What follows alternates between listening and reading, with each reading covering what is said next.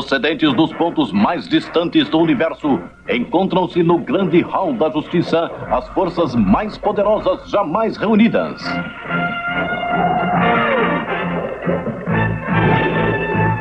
O Super-Homem. Batman e Robin. Mulher Maravilha. Aquaman. E os super gêmeos Zan e Zainan e o fiel macaco Click. Juntos, eles lutam pela justiça e paz para a humanidade.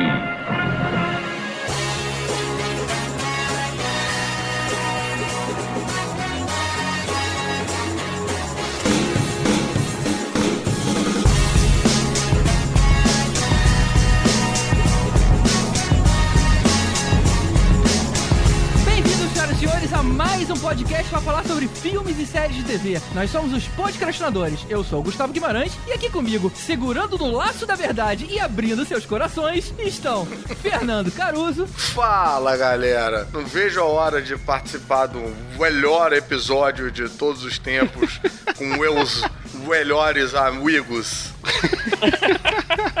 Cara, eu tô te falando, as pessoas não vão entender essa, cara. Vão entender sim, vão entender. Para bom entendedor, way a palavra basta. Depois a gente faz uma enquete aí.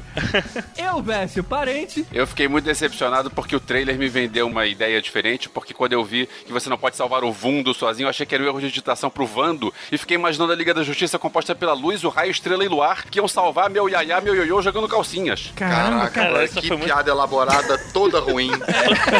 Mas foi ruim em cada etapa, cara. Tá aí, cara. Mas a piada ruim começou em você não pode salvar o Vando sozinho. Tibério Velasquez. É, cara, eu achei maneiro de Liga da Justiça, só que eu não entendi porque que o Homem-Aranha tá fazendo, correndo pra caramba durante o filme todo. Hum, já veio primeira crítica logo na abertura. Vamos vamos guardar, vamos guardar. E hoje com os convidados Carol Bardesi, do podcast Setor 2814. Eu ia falar um chupa Marvel, bem gostoso aqui, mas como eu descobri que tô num antro de Marvete, entendeu? Eu vou ficar na Fala assim, minha. Carol, fala assim, manda o chupa aí. E falar somente, Gal, você é minha rainha. Não, mas eu tô com ela, Gal é minha rainha também, eu sou súdito da Gal. Gal, Gal rainha, Costa. eu quero ser ela quando crescer, cara. E Vinícius Cacofonias, do sempre excelente Minuto de Silêncio. Bem fazeres irmãos, muito obrigado pelo convite. Eu queria dizer que eu tô revoltado hoje porque eu fui no filme querendo ver os Super Gêmeos e não tinha, cara. Eu quero o meu dinheiro de volta. Você queria o Glick, né? É claro, pô, é o mínimo que eu esperava. Vinícius mostrando já logo de cara todo o seu conhecimento de Liga da Justiça. É o que eu, é o que eu conheço.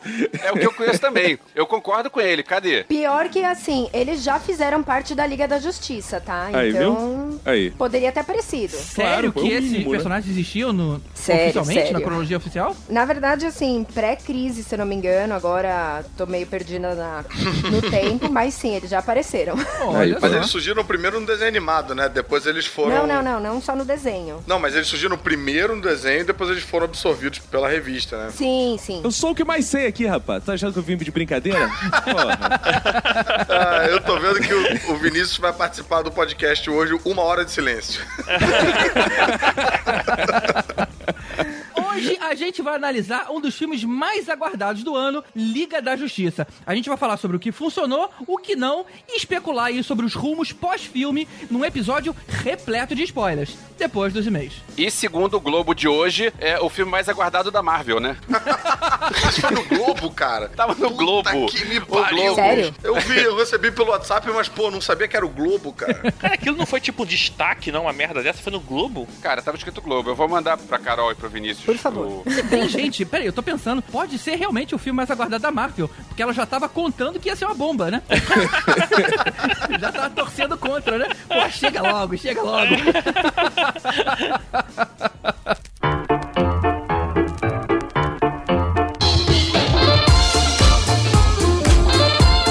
E aí, Tibério, quais são os dois e-mails que a gente vai ler hoje? Fala, GG, a gente tem aqui um e-mail bem legal aqui do Rafael Felipe. Rafael Felipe Pizza. Maneiro o nome, né? Qual a tua família? Minha família é a família Pizza. da família dos Tartaruga Ninja. Mas ele mandou assim: Olá, meus queridos podcastinadores. Sou o Rafael Felipe, sou de São Carlos, de São Paulo, nerd e fã de Indiana Jones. Ele fala aqui que notou algumas mancadas pra gente no Objetos Mais Icônicos do Cinema, que foi o nosso último episódio. Isso. E como fã de Indiana Jones, ele primeiro corrige a gente que a gente falou que o Indiana Jones era um historiador e ele diz que não, que é um arqueologo. Caralho, onde ele tirou historiador, é né? verdade, cara. Eu, depois, depois eu fiquei até pensando, será que a gente falou historiador mesmo? Ah, isso é coisa do Caruso, não sabe porra. Ele fala que é um professor universitário, que leciona na arqueologia na conceituada Marshall College. E sobre a parada do chapéu, cara, eu mesmo levantei essa questão aí de que o chapéu teria sido feito no Brasil ou ser feito no, na Inglaterra.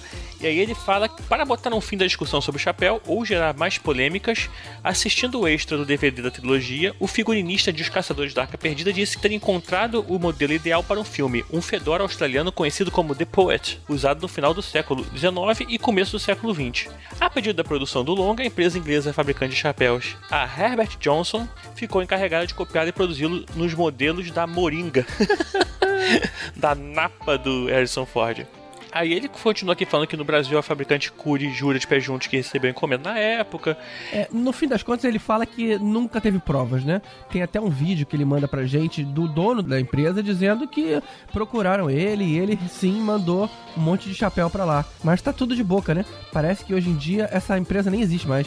É, eu vou botar o link aqui no, no post do episódio, mas o que acontece é o seguinte, cara.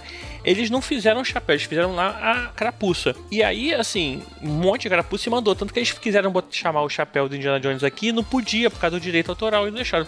Mas eu já tinha ouvido isso, cara. Foi até o que eu falei. Eles fizeram aqui a armação, a carapuça, mandaram pra lá e essa empresa é, inglesa, é, no caso, fez a cópia e produziu alguma, mais algumas tal. Mas teria surgido aqui no Brasil. Lembro, cara, eu, eu entrava no site da Curia, eu sempre quis comprar um chapéu deles e tinha lá o modelo, sabe? Então, assim, cada um, fala uma coisa, fala outra. Assim, acreditem em que quiser. Eu acho que foi Brasil. Brasil, Zil, Zil, Zil. Tá, e a gente vai colocar aqui no post o vídeo que ele mandou lá do dono da Curi dizendo como é que foi que ele recebeu a encomenda.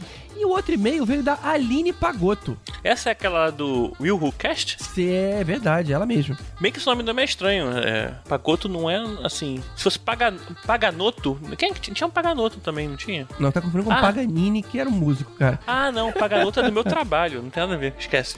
E ela fala: Olá, queridos podcastinadores. Somos nós. Somos nós. Antes de mais nada, preciso dizer que eu sou muito fã de vocês. Preciso afirmar que a cada dia vocês se superam no conteúdo, na criatividade, no carisma, enfim, tudo. Bela elogio, hein? A gente supera em tempo também de epi- episódio. Supera em. Tá cada vez ficando mais longo, né? É. Ouvi o episódio mais recente, o top 15 objetos mais icônicos do cinema, e senti uma nostalgia absurda quando citaram o chicote do Indiana Jones, as pílulas de Matrix e o piano de Quero Ser Grande. Simplesmente maravilhoso. Acabei de lembrar um, um objeto icônico que eu até gostaria de ter, que é o coração do oceano, o colar da Rose de Titanic. Além de lindo, Foi ele aí. é super valioso. Pô, imagina, hein, cara. Essa é uma ideia legal, esse também, É. né? Agora que ela falou, eu lembrei do, do colar aqui. E E, realmente realmente. ele é bem ímpar, cara. Aquilo que a gente conversou com as pessoas, que muita gente sugeriu muita coisa, né? Lá no post, ah, a faixa do Rambo, sei lá, o papel da. Como é que é o nome daquele, daquele filme que o papel fica dançando? É, o do- Beleza Americana? Beleza Eu Americana. falei, gente, peraí, imagina o objeto por si só.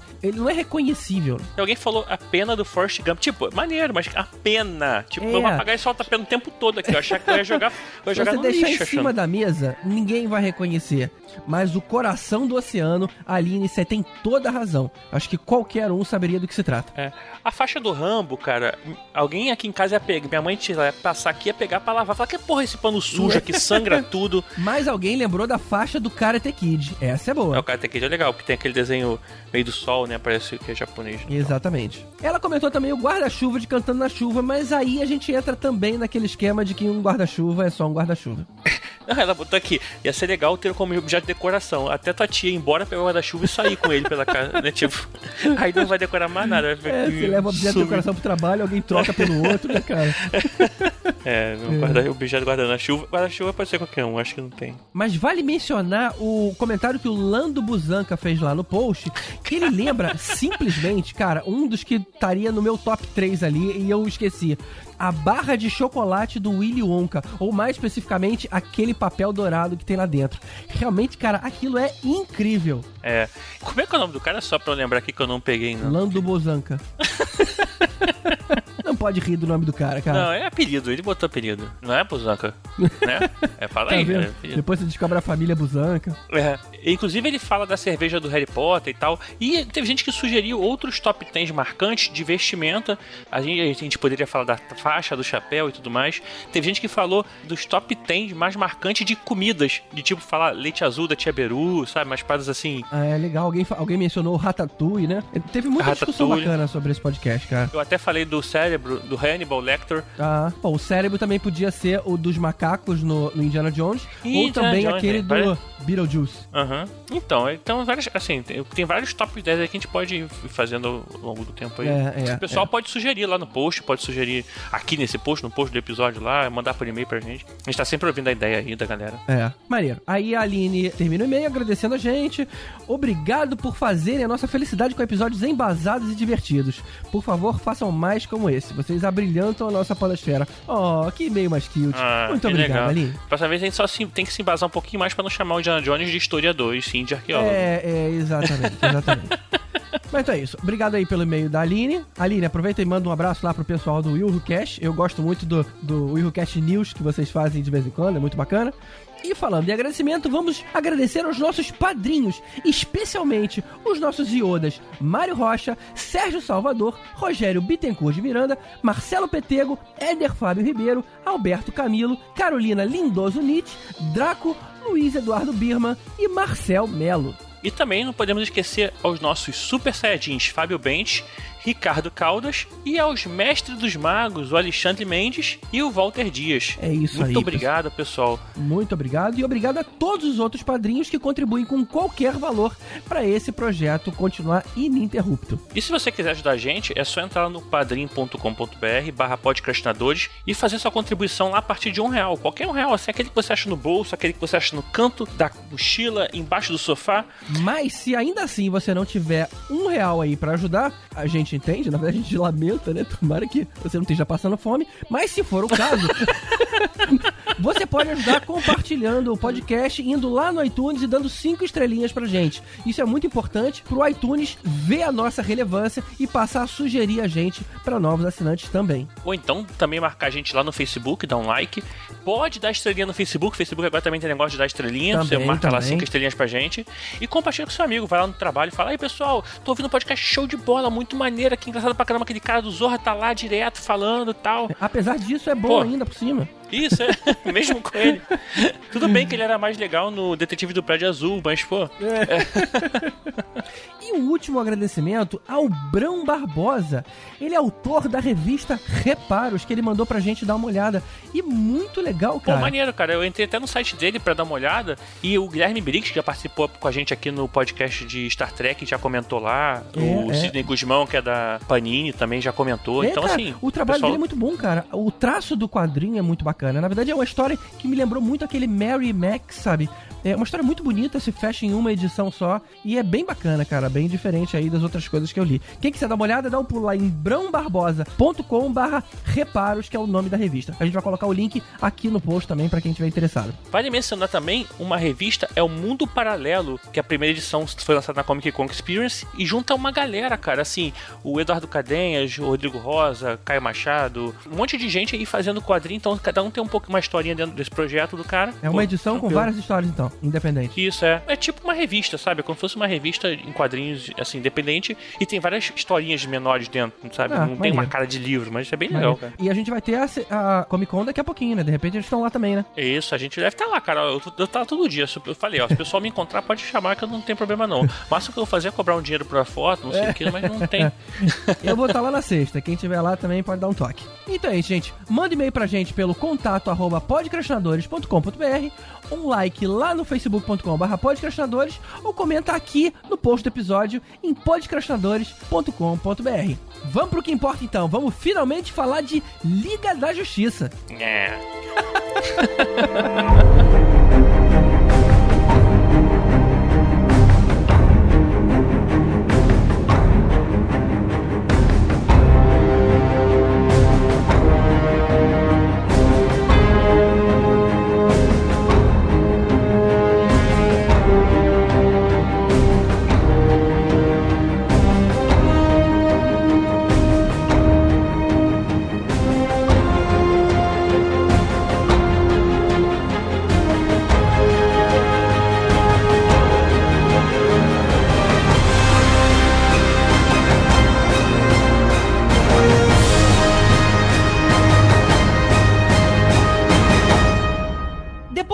Warner passou por uma jornada penosa para concluir o filme da Liga da Justiça, finalmente o público conseguiu ver como ficou essa produção que teve envolvida tanta polêmica, crítica e modificação. Todo mundo queria saber se o filme ia pender mais pro fracasso de Esquadrão Suicida ou pro sucesso de Mulher Maravilha. Só que como a DC não investiu tanto nas fundações dos heróis como a Marvel fez, acabou tendo aí uma certa correria para juntar nesse filme todos os personagens novos e deixando só para depois pra gente conhecer direito cada um deles nos seus futuros filmes solo.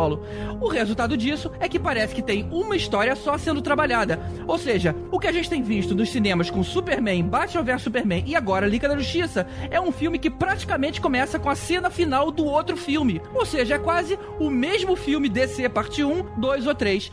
Vocês acham que ter uma história tão amarrada assim é uma coisa positiva ou negativa? Eu acho que a Carol já tá puta nessa abertura já.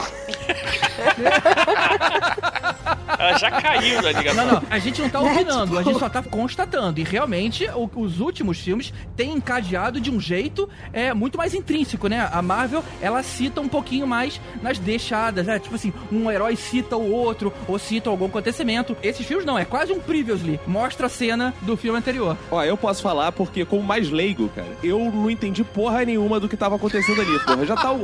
Começou com o super-homem morto já, cara. Eu, o último Batman que eu tinha visto era aquele barrigudo da televisão. Aí cheguei lá, Caramba!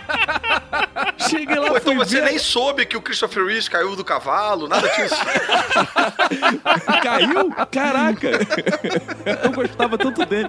Mas ele é o super-homem, ele vai ficar bem. E, e aí, cara... E aí, cara, eu, eu fui ver lá, cara, sem sacanagem. Eu, eu só acho que eu não levei minha mãe, que ela não ia entender porra nem ia entender menos que eu, cara. Porque o filme parece que tá na metade, assim, cara. Eu tive essa impressão, assim. Vocês têm que decidir se vocês querem o filme, todo o filme, começando com. Ah, os pais do Bruce foram Não, assassinados pô. num beco. Não, Ah, isso a navezinha do super. Pô, ah, não. O que o pessoal reclama é que sempre tem essa repetição. Nesse que foi direto, vocês também estão reclamando? Por favor, decidem o que vocês querem. Mas, mas peraí, peraí, peraí, Carol, Entendeu? rapidinho. A gente não tá reclamando. A gente tá dizendo se vocês acham que isso é bom ou ruim. É a ótimo, jogada porque eu tô cansada de ver, tipo, não, os pais do Bruce foram assassinados. Sim, o Super É, veio do espaço depois da explosão de Krypton. Aquela cena do colar de pérola, né? Ninguém aguenta mais ver aquilo todo tempo. Por favor, né? É, eu acho que os pais do Batman morreram mais do que o tio do Homem-Aranha. Praticamente. Então tem que começar assim direto mesmo. Mas uma coisa sobre isso, assim, até eu sei que os pais do Batman foram assassinados. Então esse tipo de coisa não precisa no filme. O que eu senti falta é, assim, ser um filme com começo, meio e fim. Que eu senti que, que a coisa tava meio pela metade, independente do Batman ter os pais perdidos ou não. A história em si, o Superman já começa morto. Cara, muito engraçado isso, porque eu realmente eu ando tão na minha bolha de amigos nerds e tal que não me passou pela minha cabeça que alguém, Que alguém não soubesse, soubesse né? É verdade. que, porra, que o super-homem tinha morrido. Foi mal, spoiler, Vinícius. Eu não tinha mais puta ideia que ele, o Super-Homem tinha morrido. Que você não viu Batman vs Superman, é isso? Não. Puta, mas onde você teve nesses últimos tempos? Ah, eu tive tendo filho, eu tive fazendo várias coisas, cara. Eu tive correndo pizza. É, realmente, tipo, acho que para quem tá, sei lá, começando, É, imagina tu ir com a tua mãe. é, fica um pouco perdido. Não, minha mãe viu Batman vs Superman, não ia ter problema de ir com ela, não, mas. Ah, então imagina ir com a tua avó. É, minha avó acha que as pessoas no cinema iam ter um problema, porque minha avó morreu já tem um tempo aí. Mas, cara, tirando esse fato, assim, tipo, porque, pô, o nego conta no jornal, Superman tá morto, acabou, você não precisa saber muito além disso. Deu pra você, você deu uma catada de cavaco ali no início, mas deu pra, né... É, o partir da lógica, Superman tá morto. Beleza, partimos disso aí. O começo do filme, Superman tá morto. Então tem que assumir isso como uma verdade, tá morto. Eu acho legal começar assim, ter essa história sem precisar de background e tudo mais. Mas, cara, tem que ver os outros filmes. Se não ver. Isso que eu tô falando. Por isso que eu falei, é como se fosse praticamente um filme parte 1, parte 2, parte 3. Eles são muito ligados uns nos outros. O Thor, por exemplo, se você não viu o 1 ou não viu o 2, caguei, né? Homem de Ferro também. Esses aqui, pelo menos essa história que a DC tá contando, sem contar com o Esquadrão Suicida e sem contar com Mulher Maravilha, o que ela tá contando, digamos assim, na linha principal, tá bem um capítulo após o outro. Agora, Mulher Maravilha é muito referenciado no filme também, né? Isso, é. E fala Steve Trevor mais 20 vezes, cara. É, algumas coisas tenham ficado meio boiando, assim, pra quem não, não viu Mulher Maravilha. Vinícius viu Mulher Maravilha, cara? Vi no cinema quando fui lá agora, né, cara? Antes não. A última que ele viu foi com a, a- a moça lá, né, dos anos 70, Linda Carter. É. Quer ver outra coisa interessante dessa coisa de diferença? Que foi assistir com meu cunhado, que meu cunhado se amarra, né? E aí, cara, ele falando assim, não, porque as caixas mães eram dos quadrinhos. Eu falei, que, que porra de caixa-mãe, não entendi que ela caixa tanto poder, cara. Caixa-mãe. E aí, entendeu? Tu vai aceitando as ideias. Mas, mas, cara, mas peraí, mas nego fala de caixa-mãe no filme o tempo inteiro, cara. Não, não é. Não, então, mas eu, eu não sabia que tinha uma história prévia da caixa-mãe. Não sei se isso faz diferença pra eu entender o que é a caixa-mãe. ou Não, olha Não, só, não, dessa não, vez. Vinícius, Não. deixa eu falar como alguém brother que também não lê quadrinhos. Eles só explicaram Caixa-Mãe dessa vez. Eles citaram nos outros filmes, mas ninguém explicava o que que era. Ah, então Aí tá. agora explicaram o que que é. É porque tem algumas coisas que tem mais impacto pra galera nerd que acompanha os quadrinhos, mas que não é necessário pra você entender, sabe? Então, por exemplo, a gente que lê fica empolgado de ver Caixa Mãe, mas você não precisa ter lido pra entender o que se passa no filme, porque o Batman também tá descobrindo o que é Caixa Mãe pela primeira vez. Sim. É, quer dizer, a Mulher Maravilha já sabe, mas a galera ali tá, enfim, tá aprendendo junto. Então isso acho que ajuda o espectador nesse sentido. Eu nesse filme tava perdido igual o Batman, que ele só fugia, só ficava perdido, não fazia porra nenhuma, né? Vamos falar sobre isso também. É, cara. O Batman foi o Aquaman desse filme, cara.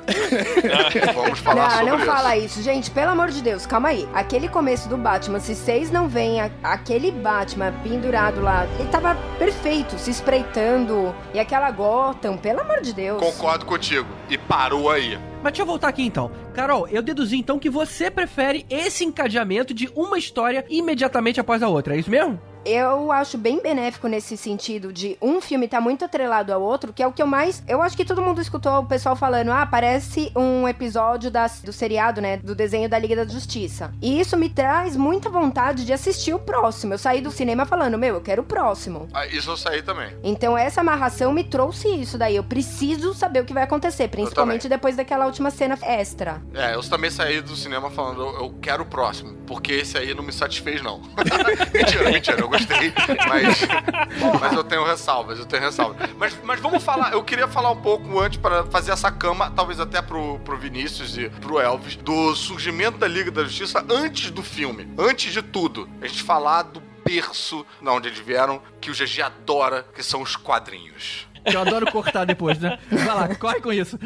Eu tenho uma pergunta que é o seguinte, porque eu não lembro dessa formação da Liga da Justiça antigamente. Eu lembro de ter visto agora essa formação com o Cyborg e tal. E aí, quando que foi que teve essa formação? Não teve. Não teve, né? A Liga da Justiça surgiu na década de 60 nos quadrinhos e foi tipo um- uma loucura pra cabeça das crianças que liam quadrinhos na época, porque juntou vários heróis numa mesma revista. Isso até então era inédito. Isso foi muito, muito bacana. Então, a Liga da Justiça realmente ela foi precursora nesse sentido e foi o que fez com que a Marvel depois criasse o Quarteto Fantástico e depois criasse os Vingadores, porque as crianças falavam, cara, pelo mesmo preço de uma revista só, eu posso ter todos os heróis juntos ali.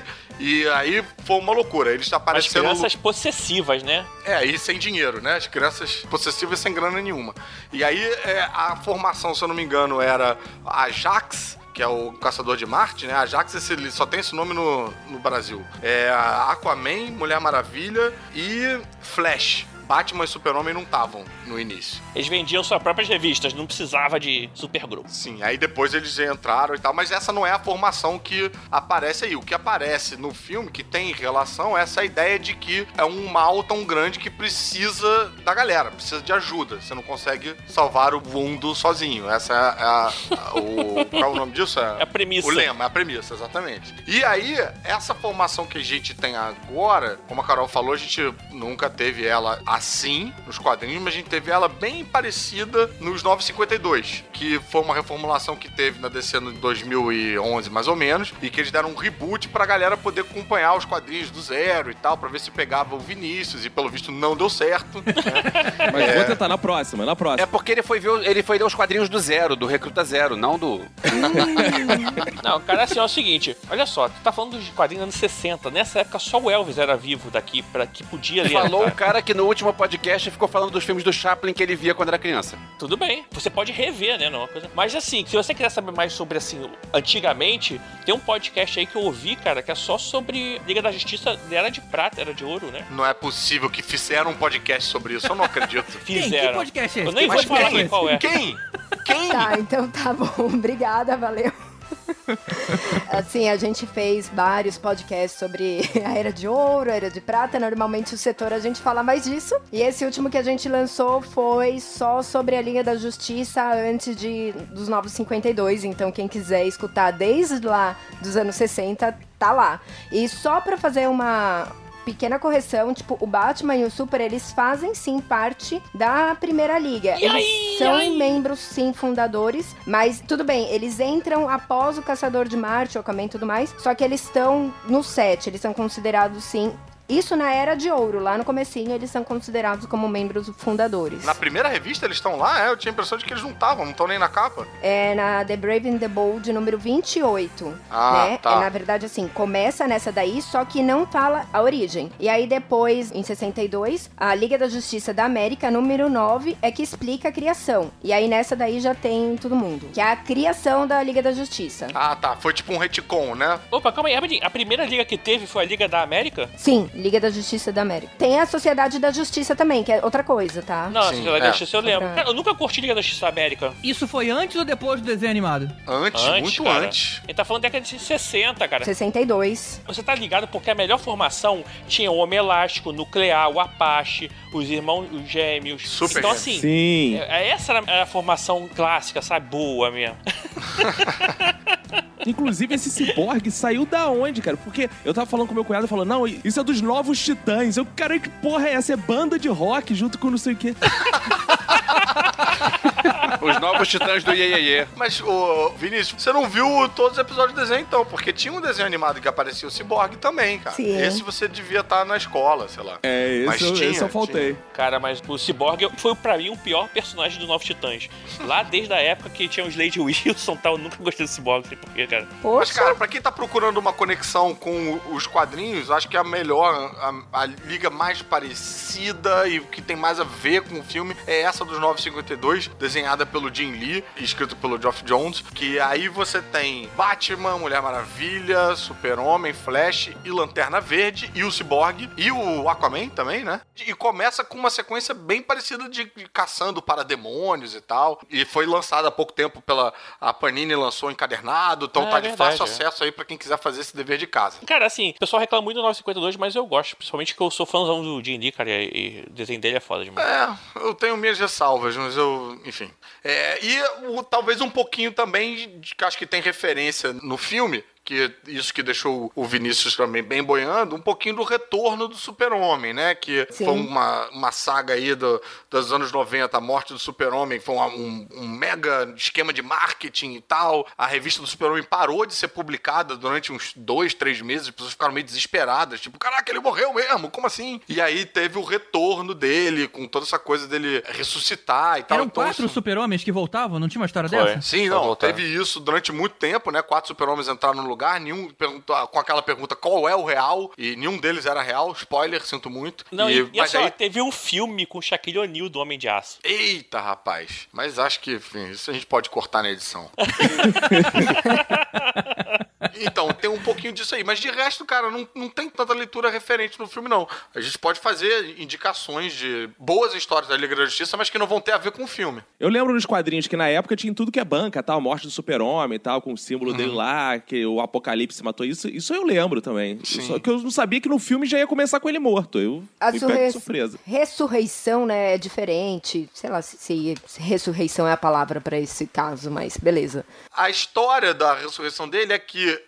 o corpo do super-homem é uma bateria solar, né? Ele tem os poderes dele porque ele se nutre dos raios amarelos, do sol amarelo. E aí, quando ele luta com o apocalipse, isso esgota. E ele entra, tipo, num- numa hibernação. Ele fica como se fosse a sua TV no stand-by. Mas ele não morreu de verdade. Ele tá lá descansando. Então, quando ele, a bateria dele volta, né? Quando ele volta a ter uma energia suficiente, ele reacorda com um mullet. Essa é a grande diferença. A morte do super-homem matou a morte nos quadrinhos, cara. A questão é essa. Que depois disso virou uma bagunça do caramba. Todo mundo renasce. Todo sim, mundo renasce. sim. Agora, o que eu achei bizarro é isso, que assim, na revista, ele volta, mas com uma explicação de que ele não tinha, na verdade, morrido. No filme, me deixou meio tenso que assim, ele morreu mesmo. E ele ia ficar morto mesmo. Sim. Se não tivesse, se não rolasse aquela macumba ali em volta, aquele candomblé todo ali.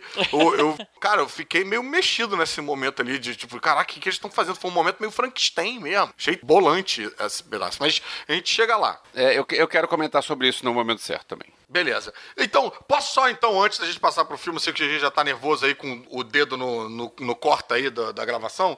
Eu queria só fazer umas indicações, queria poder contar com a Carol e, do- e com o Tibério também. Não, eu tenho uma que é dessa galera do 952, que o pessoal fala que é ruim. Tem- eu gosto muito da, da fase do Trinity War, que eu achei uma saga bem legal, assim, dessa fase do 952, e depois ela liga logo no Forever Evil, e eu acho muito essa, essa fase bem legal, assim, do- da Liga da Justiça. Isso tudo. saiu aqui. Saiu, saiu tudo aqui. E saiu encadernado também. Não, ainda não deu tempo, tinha encadenado. Tá na- o encadenado ainda tá um pouquinho antes. Carol, uma indicação aí de uma boa leitura de Liga da Justiça pra quem viu o filme, tá empolgadaço e quer procurar uma coisa bacana pra ler. Putz, aí você me pega, né? Porque assim, eu não sou leitora de Liga da Justiça, entendeu? Eu nunca fui, a- não acompanhei as revistas da Liga, sempre de personagens separados. Mas eu acho que assim, se alguém quer começar a ler, tem que começar pelo Rebirth, aproveitar que tá aí, tá nas bancas, Aham. tá saindo e pega Rebirth pra ler. Boa, dica Aí, quente. como é um novo retcon, vai, vai atrás, não, não fica perdido. Beleza. Eu, pô, eu quero indicar pra todo mundo Escada para o Céu, que é uma belíssima história. Com trilha sonora do Led Zeppelin. Exatamente. A Liga da Justiça não podia estar mais Liga da Justiça nessa história. É um inimigo impossível, assim. É um inimigo que, só pra vocês terem uma ideia, ele atravessa a Terra com um espeto. Esse, pra você ver o tamanho do- desse inimigo. Ele atravessa a Terra com um espeto e junta com outros planetas, porque ele tá fazendo é, física quântica com os planetas. Tipo, os planetas são como se fossem moléculas pra ele. Ele tá montando lá uma- um, um sei lá o que com os planetas da galáxia e tal. O cara, ele pega a Terra e coloca no espeto e ele fala de física, isso É, mesmo? isso é mesmo. a mesma cara. física? É uma história foda, cara. Essa é muito boa. Uma que eu lembrei agora, crise de identidade. Crise de identidade, bacana também. Mas acho que a crise de identidade é mais bacana pra quem tá mais iniciado, né? Porque ela mexe É, com os né? alicerces e tal. Uma É, tá outra certo. também é Justiça, com arte do Alex Ross, que é linda. Sim. E a Panini também lançou com capa dura e tal. Sim. E os maiores heróis da Terra que a gente sorteou, né? Então, é verdade, se é. você não ganhou, você, você infelizmente tem que esperar agora o próximo sorteio do Podcastinadores. Ou comprar, se você tiver, junta um pouquinho aí, Ah, né? também tem essa possibilidade, né? Que é sempre bom indicar também, aproveitar que tá aí, que tem morte, tem ressurreição. A Bíblia, leiam e se salvem também. Eu fixo nessa coisa. E, e inspirou muito a Liga da Justiça aí. Tem morte, tem ressurreição, vocês vão gostar. Essa coisa de apocalipse, né, cara? Exato, Apocalipse, tem tudo aí, tem tudo lá. Então, se você não curtiu a Liga da Justiça, mas curtiu Morte e Ressurreição, pô, esse, cara, esse é um prato Vai lá. cheio pra você, cara. Tem tudo, tem tudo que a galera gosta.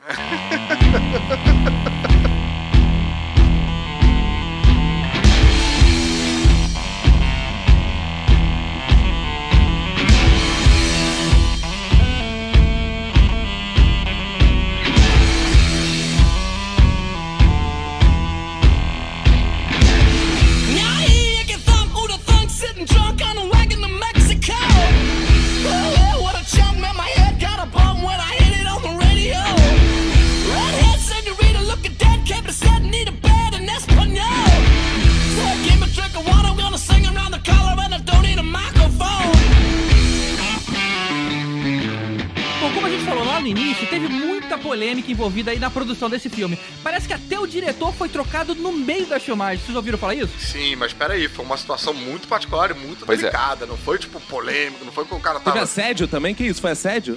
Não, a filha do Scott Snyder se suicidou. É. E aí ele achou que ele fosse conseguir tocar o trabalho pra frente e tal, mas no momento ele pediu licença pra ficar com a família e tal. Ele ficava chorando no meio da filmagem, né? Aí. É. Pois é. É. Aí, aí quem entrou pra fechar a filmagem foi o Josh Whedon, que dirigiu os dois primeiros dos Vingadores, né? Que foi bem é, irônico nesse sentido. E aí acho que foi por isso que, que aconteceu a marvelização. Não, E não por isso que foi. ficou bom. Ou não? Não, porque assim, ele só foi terminar o filme. É. Entendeu? Exato. Tipo, ele tava pronto, ele só fez umas cenas a mais, ele terminou o filme, mas nada que, tipo, isso tá claro. É, e ele falou isso, ele, ele falou que ele não ia mudar nada do tom, que ele fazia questão de seguir o que estava planejado e tal. Ele foi muito respeitoso nesse sentido. Dá pra ver que tem muita coisa do Snyder quando a gente vê que tem tanta câmera lenta.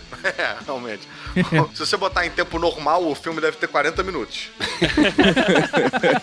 Vocês souberam que no primeiro semestre eles quiseram fazer uma pegadinha no- de 1 de abril e disseram que o Zack Snyder tinha saído pra entrar o George Miller. Só que a maior parte das pessoas gostou da notícia. Aí ficou mó climão na hora de, não, peraí, gente, era meio, era piadinha 1 de abril. É, outro problema que também rolou boato é que o Ben Affleck disse que não ia mais querer fazer. A gente não sabe até que ponto ele se estressou, teve alguma coisa que deu errado, ou se ele tá dando uma de Tony Stark. Ou era marketing, né? É, tá dando uma de Robert Downey Jr. e quer se valorizar. É. Não, mas peraí, ele falou que ele não queria fazer, não o Liga da Justiça que ele tava fazendo, né? Ele falou que ele não ia fazer o filme solo do Batman, que tava, tava meio que todo mundo contando com isso. E ao mesmo tempo também, acho que ele, ele se internou numa clínica de reabilitação dessas aí, meio um rehab de álcool e tal, então não sei pelo que ele tava passando. É, e com o detalhe de que ele ia ser também é, diretor e roteirista, né? Ele ia É. dar uma de Orson Welles, ia ser diretor, roteirista, ator e tudo. Pois é. Uma crítica que rolou assim no filme, uma crítica antes do filme ser lançado, na verdade, é que assim, o filme teria sido ruim e aí o Ben Affleck vendo aquele possível resultado já tá falando de sair da, da Hum, Warner. já tava então- pulando fora. É, então assim, isso que, que chamou a atenção pra caramba, a galera ficou meio nervosa. Inclusive, é, saiu uma notícia recente que quem seria o favorito pra poder fazer os filmes solos do Batman é o Jake Gyllenhaal, né? Que é quem mesmo, hein? É o cara que fez o Brokeman Metal,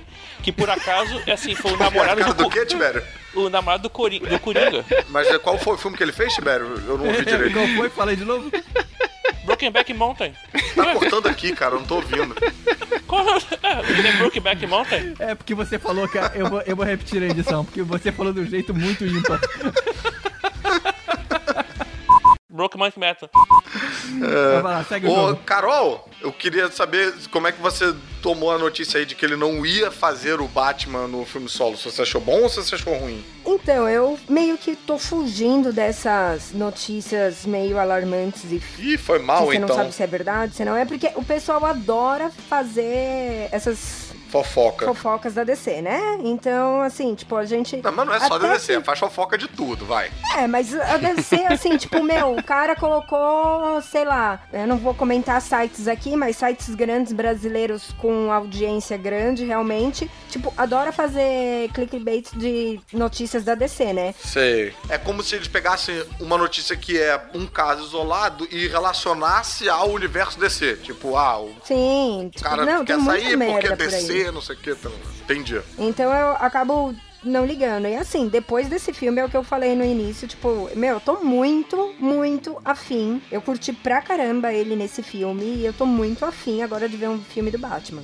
Maneiro. Por favor, faça. Exato. Isso é uma coisa curiosa, porque mesmo os Marvetes safados que eu conheço chegaram a elogiar a atuação do Ben Affleck como Batman. Eu lembro que eu fiquei muito preocupado na época. Caramba, Ben Affleck, porra! Mas o, o que a gente viu ali no Batman vs Superman me mostrou um Batman muito mais capacitado do que eu esperava. Então, quando você vê que uma coisa que funcionou numa cadeia, num universo que tem muita queixa, você pega aquilo que funciona e muda. Imagina, por exemplo, se a Gal Gadot dissesse que ia sair de Mulher Maravilha. Porra, não, né? A primeira coisa que a gente pensa já, já rola aquele meio que desespero. Cara, mas é assim, o, o Ben Affleck vai, não vai fazer mais o Batman em- no filme solo. O filme solo não vai ser com ele. Caraca, bicho. Será? Que pancada, cara. Mas tá confirmado isso? Acabei de falar que o, o Jack Gyllenhaal vai fazer o Mas filme. é que tá, não tá certo ainda, acho que dinheiro ainda pode falar alto. É, eu também, não tá definido, não tá definitivo Não, ainda. eles estão defini eles estão Gente, definindo. o Tibério tá num grupo de WhatsApp com o Jake Gyllenhaal e o Ben Affleck.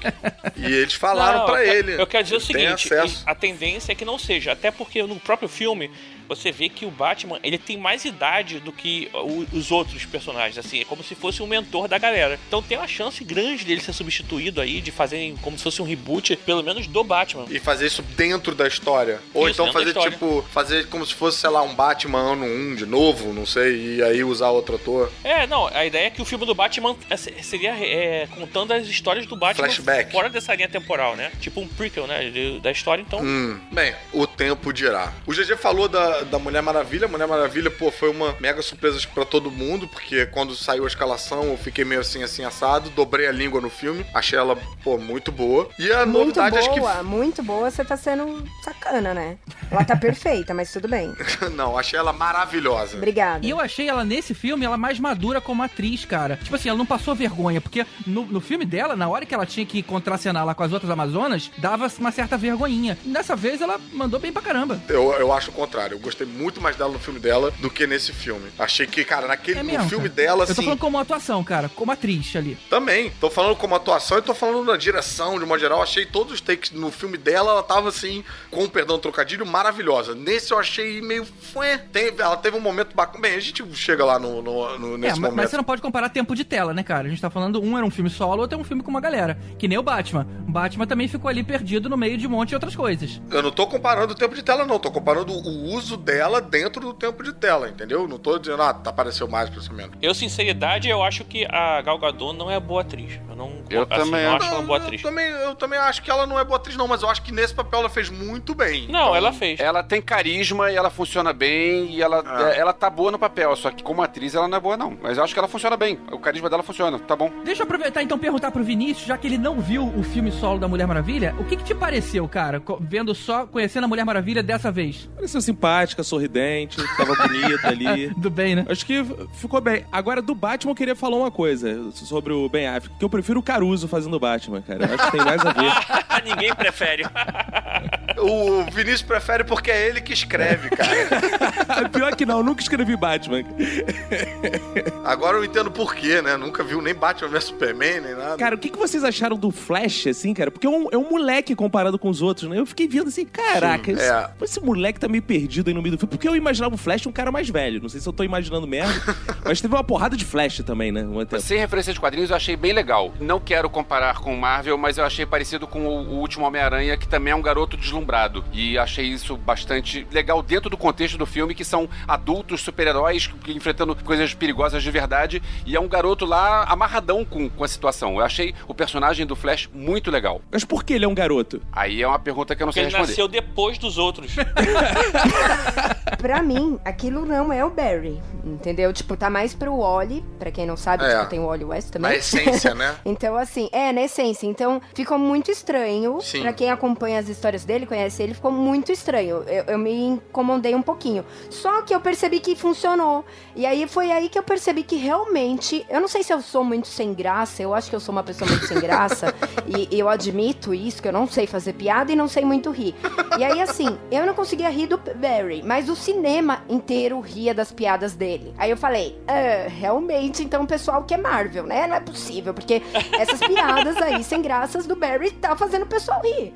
Ah, vou fazer o quê? Eu não posso ir contra a maré, então tá. Pra mim, não que ele está ruim, mas não funcionou como o Barry Allen, entendeu? Funcionou como o Ali West, mas não como Barry Allen. É, entendeu? Ele, pô, sei lá, tá meio estranho, mas tudo bem. E uma coisa inevitável é a gente comparar com as cenas do Quicksilver, né, da Marvel. Se a gente for pegar por aí, a Marvel sempre leva pro lado mais humor, então eu acho que as pessoas podem ter se divertido mais com as cenas do que foram feitas de velocista da Marvel. Mas calma aí, porque o Quicksilver que você tá falando, na verdade, é da Fox, né? Não é da Marvel. É verdade. Porque tem dois Quicksilver. Tem o Quicksilver falando da, da Fox. do- da Marvel, que não foi tão engraçado assim, e tem o do, da Fox. O engraçadinho lá da Fox, que eu morri de rir, adorei e tudo mais. Mas é uma outra pegada. Tem outra questão que mexeu a galera aí nessa escalação, que é o, o moleque que faz o Flash no seriado, né? Que também passa um pouco por isso que a Carol tá falando. É um moleque novinho que faz o Barry Allen, e lá tem um Wally West também. É, é toda uma rejuvenização aí dos heróis. E algumas pessoas ficaram meio nessa, tipo, pô, por que não chamar o moleque? A série tá aí, Sim. tá bombando, tá fazendo um maior sucesso, todo mundo ama esse Flash. E aí chamaram um outro cara ao mesmo tempo que o Flash estava sendo amplamente divulgado na série de TV, né? Então teve essa. Mas vocês sabem por que, que isso nunca vai acontecer, né? Porque eles não podem juntar os universos. Você dá uma liberdade pra TV de testar um monte de coisa e errar muito também. Talvez, por exemplo, sei lá, o Ajax no- na série da Supergirl não funcionasse. Então eles têm essa liberdade. Quando você pega um, um herói e coloca no universo do filme, você tá dando chancela pra tudo que eles testaram na TV. Sim, ok, mas isso é uma teoria porque no caso da Marvel segue-se um caminho diferente. Você tem um cara que apareceu no filme, que é o agente Coulson, liderando o Agents of Shield numa série da TV. O Nicholas Fury faz participação no. Mas, no, mas aí o no caminho Agents foi of inverso, S.H.I.E.L.D.. cara. O caminho foi inverso. Foi do filme pra TV. Mas o que eu quero dizer é que é possível você ter essa permissibilidade entre os dois meios. Não é uma regra. Não é tipo, não,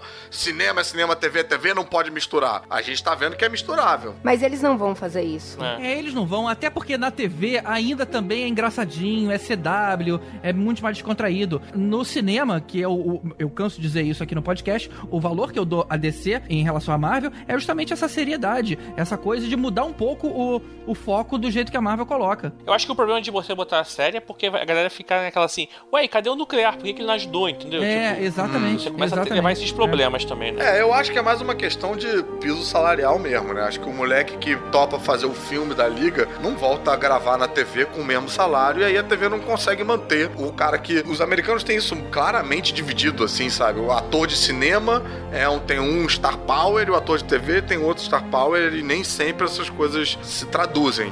Então, quando o cara entra pro cinema, dificilmente ele volta pra, pra TV, a não ser que dê merda na carreira dele. Só abrir um parênteses aqui do Flash ainda. Aí, o uniforme da, da TV é muito melhor do que do cinema, cara. Tô- não gostei desse uniforme. Não gostei desse Mas uniforme. ali do era iniciante, aquele É. uniforme lá era. Já que a gente tava falando do uniforme, é, como, é que ele, como é que um garoto daquele, que é um garoto todo sozinho e tal, Super como é que ele conseguiu inteligente, assim, pra caralho, que consegue Cara, ele, ele tem todo o tempo do mundo. Ele é super costureiro também? Cara, ele pode ser super costureiro, cara. É, ele tem tempo pra p- talvez pensar numa fórmula, cara, mas ele não tem, ele não consegue construir uma armadura, que era quase uma armadura aquilo, né? Eu concordo com o Elvis, eu acho que foi meio exagero. Por que não? Ele é super inteligente, cara. Tem que construir, cara. Ele pode roubar as peças todas e ir montando lá, É. pedaço a pedaço. Quanto tempo você acha que demoraria pra um garoto construir uma parada dessa? Chuta aí. Pera, Você tem que roubar Qualquer. peça em algum lugar. 70 Aonde essas peças? Ah, eu vou roubar um braço. Caramba, Na NASA! braço tem que existir, Na cara. NASA! O cara é rápido, viu? Ele entra e sai como ele quiser. Exatamente. De qualquer lugar e ninguém vê. Pô, se demora 70 anos, isso passa pra ele em dois meses, cara. Em alta velocidade. É, o cara faz em um segundo. Tem isso. muito mais chance dele fazer esse uniforme do que o Homem-Aranha fazer aquele uniforme dele. A gente já não entendeu o filme, vamos pro Ah, próximo. eu só, eu só, eu só achei essa explicação bem ruizinha, mas beleza, segue o jogo.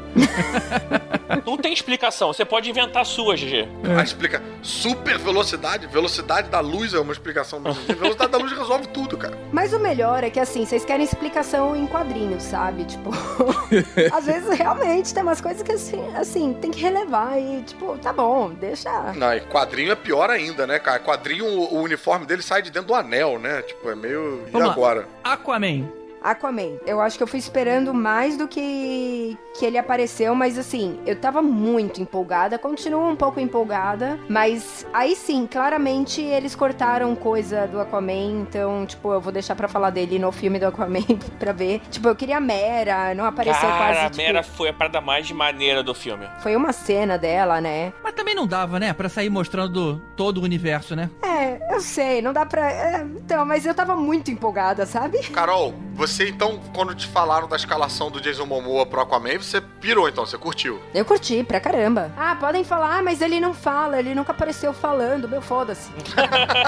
É, tipo, o cara tá o Aquaman perfeito, tá? Tipo, como não é bombadão, mas assim. Aquaman perfeito não é, não é aquele lourinho que conversa com peixe? Não, mas é porque tem outro Aquaman, tem uma versão Aquaman mais Re-Arthur, que é mais parecida com essa aí que ele tava fazendo. A única coisa que eu fiquei meio sentido foi que eu pensei, pô, perdemos um puta lobo aí. Ele poderia ser um bom lobo Olha, também, o é Jason verdade, Momoa, né? Sim, seria sim. também legal pra caramba. É. Só pra complementar, tudo bem, não é talvez o Aquaman que eu esperasse. Eu tava até Não é o comentando Aquaman isso. que a gente quer, mas é o Aquaman que a gente precisa. Não, não é nem isso. É que assim, eu tava esperando, por exemplo, a, a gente vai ter o filme do Aquaman no futuro. Uhum. E eu pensei que o filme do Aquaman ia se passar depois desse filme da Liga, entendeu? Assim, Aham. a ordem cronológica seria antes. Ah, talvez eles façam os dois, né? Um pedaço antes e um pedaço nos tempos atuais. Então, é eu acontecer. achava que esse filme, por exemplo, ele já ia estar junto com a Mera, ele já ia ser, tipo, o Aquaman realmente, entendeu? O personagem. É como a gente conhece, o Rei de Atlântida, sabe? Aham. Então, eu, eu tava esperando outra coisa. E eu fui pegar meio de surpresa, então. Sei lá, eu meio me frustrei por isso. Com um Aquaman meio estagiário ainda, meio. É, ele foi, ele foi. Ele não é o Aquaman que eu tava. Sabe? Aham. É um Aquaman que suja o mar, né? É isso, que joga garrafas quebradas no, É, no eu- mar. como assim? Ele quebrar a garrafa e jogar no mar foi feio. Foi feio. Faz isso não, Né? cara. Os cariocas sentiram isso bem, cara. Os cariocas sentiram isso Pior bem. que a, a- sala de cinema questionou essa hora. Porra, não. Porra, não que vacilo, mano. Porra.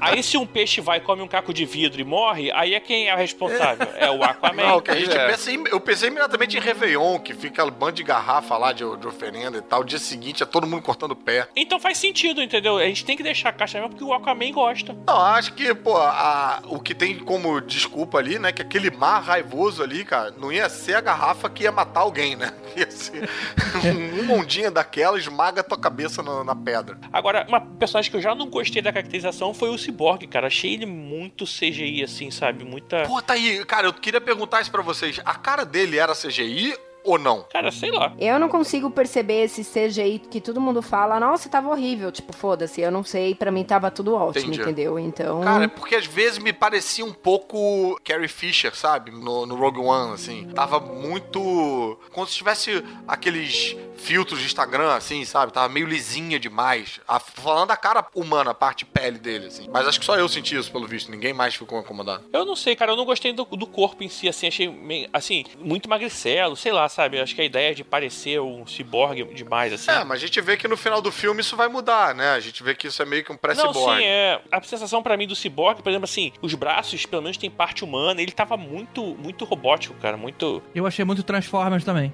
Ah, mas Também isso achei. já é anunciado desde o BVS, cara. No BVS, quando mostra lá, o, quando a gente entra no Luthor Tube, lá no YouTube do Luthor, tem um videozinho dele, ele tá, tipo, pô, todo já. É só o tronco só. Não, é só a perna e o- só as duas pernas e o braço esquerdo, cara. O corpo e a- o braço direito e o rosto não tá, não. Isso aí ele vai, vai, vai consumindo ele e fica só aquele pedacinho do rosto, mas no Lutostube não tem, tem mais coisas. Tem mais partes humanas. Uma pergunta rápida sobre essa cena, já que, já que você lembrou disso. Como é que o pai aí do Cyborg, ele tava com a caixa materna na mão? Isso aparece no BVS lá, né? do- É, assim, aparece ele com uma caixa materna. Mas como é que aquela caixa materna foi parar na mão dele? Estava todo mundo escondido até há pouco tempo. É porque eu acho que ele trabalhava no. A galera que tava mexendo lá naquela nave do Man of Steel que caiu no meio de Metrópolis. E me parece que a caixa materna tava lá, né? Não, não, a caixa materna tava, tava enterrada. Não, tava na Terra, né? Não tava. Tava uma parte no mar, outra parte com as Amazonas e outra parte lá com o Senhor dos Anéis. Não, peraí. Uma... tem uma parte no mar, uma parte com os Amazonas. Não tem uma que. Não tem uma que ficou com os aliens? Tava com os humanos, que tinha Com os muito cara do humanos. Senhor dos Anéis ali que eles estavam enterrando. Muito aquilo. É, bem, não sei, O anel cara. foi dividido entre os elfos, os anões e os. Pois é, É, é, isso é. mesmo. Não, o que aconteceu é o seguinte: o, o, ele tava tendo uma escavação, descobriram aquela caixa materna. Ele trabalhava para as indústrias Stark. Não, Sta- Sta- desculpa, é outro Stark. filme. Star. E, e aí o cara estava com a caixa materna. Mas é isso mesmo ou você tá, você tá Não, é. Conjecturando? É sim, pô, eles falam. Ele, ele foi encontrado durante uma escavação. Então tá bom. E tipo, tá bom, cara. é, Tá. Não importa É. muito também, eu acho. Sei lá. O engraçado é que aquele ator tava ali de novo fazendo outro Exterminador do Futuro, né?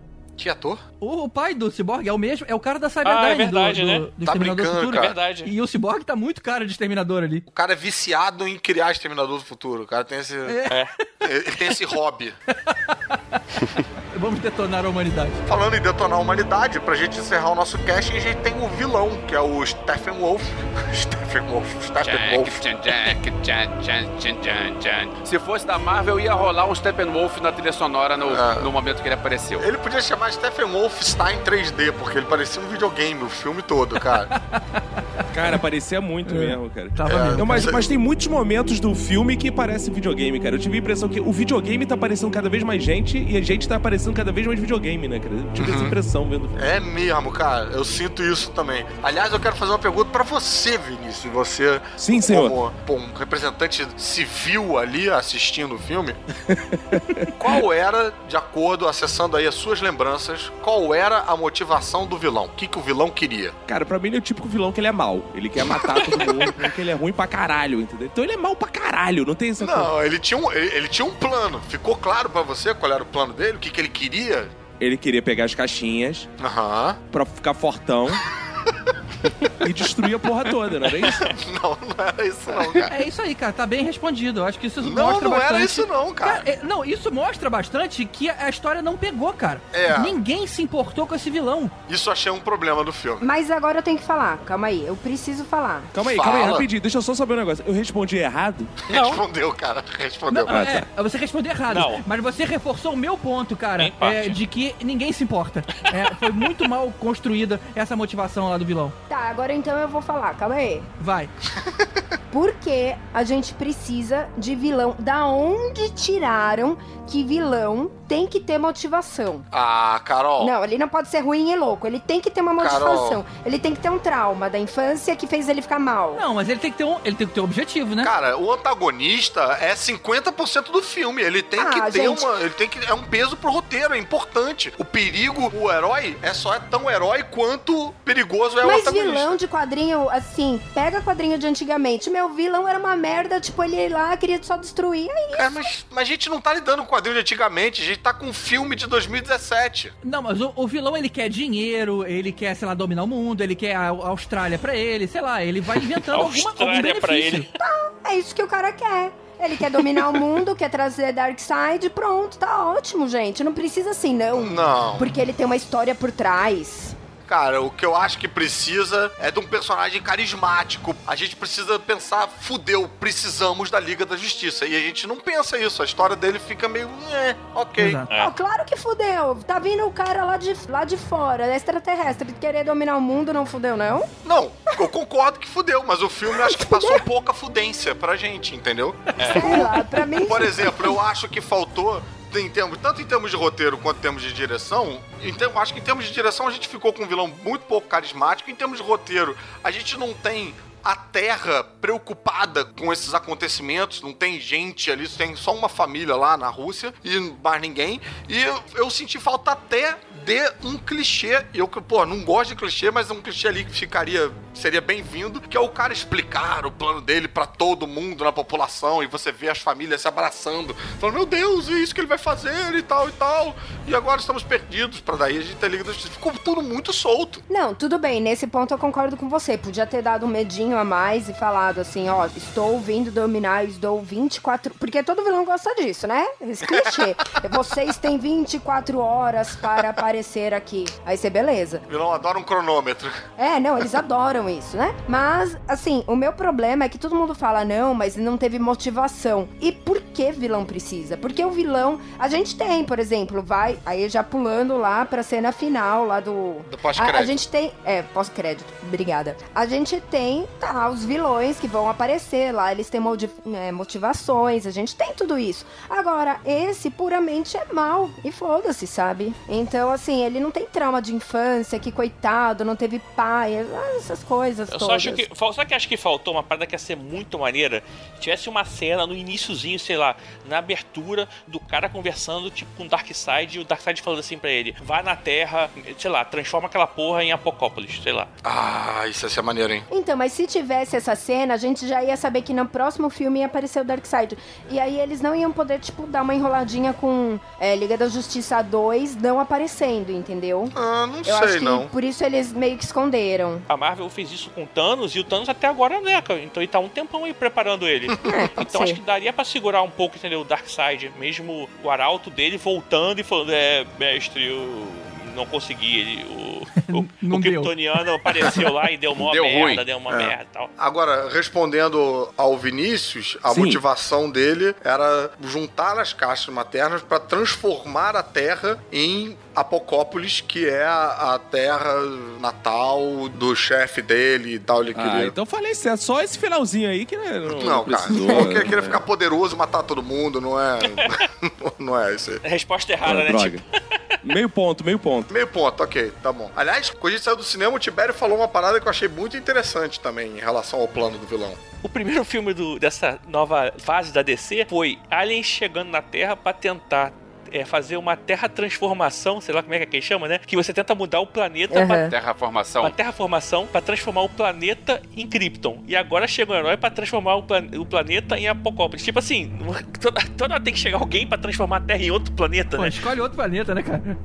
Cara, foi a, a mesma trama, isso eu achei meio falho, cara. Mesma premissa do Man of Steel. Eu não lembrava mais, realmente, né? Mas o Tibério lembrou bem, cara. O General Zod chega aqui pra transformar a Terra em Krypton e acabar com, com a Terra e tal, tal, tal. Caraca, é a mesma coisa desse vilão videogame aí. Mas também se não é assim, vocês vão reclamar de qualquer jeito do vilão, então foda-se, sabe?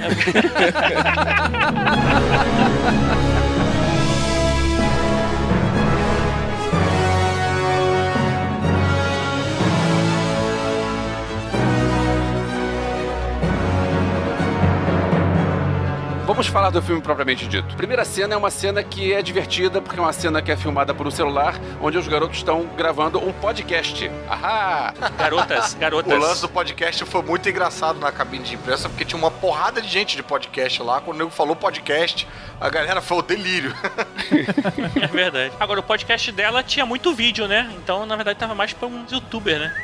Pois é. Agora, eu vou te falar que eu não reconheci o ator ali, cara. Parecia na hora que era alguém, tipo um sósia. Eu, eu achei que fosse uma coisa de Você propósito. sabe por quê, né? Você sabe por quê que você não reconheceu. É, não, por causa da história lá do bigode que não podiam apagar, né? Mas ficou super estranho, cara. É, caraca, bicho. Isso eu achei muito surreal, cara. Ele, tava, ele fez um outro filme, tava de bigode, tinha um contrato que impedia o cara de tirar o bigode, quando é muito mais fácil você colar um bigode falso do que você corrigir digitalmente um bigode. E a Warner se dobrou aí né, esse contrato do coisa e eles. Não, a gente corrige digitalmente. Cara, eu achei muito bizarra essa Pois é, correção, não era mais cara. Fácil no final do filme ter refilmado essa parte de novo, cara? Pô, ele não passou o resto do filme inteiro de bigode apagado, ele já tava normal. Cara, mas me parece que ele tava de bigode porque já era o final do filme, já tinha acabado as filmagens do coisa. Aquilo era meio que uma Ah, diária extra, sim. entendeu?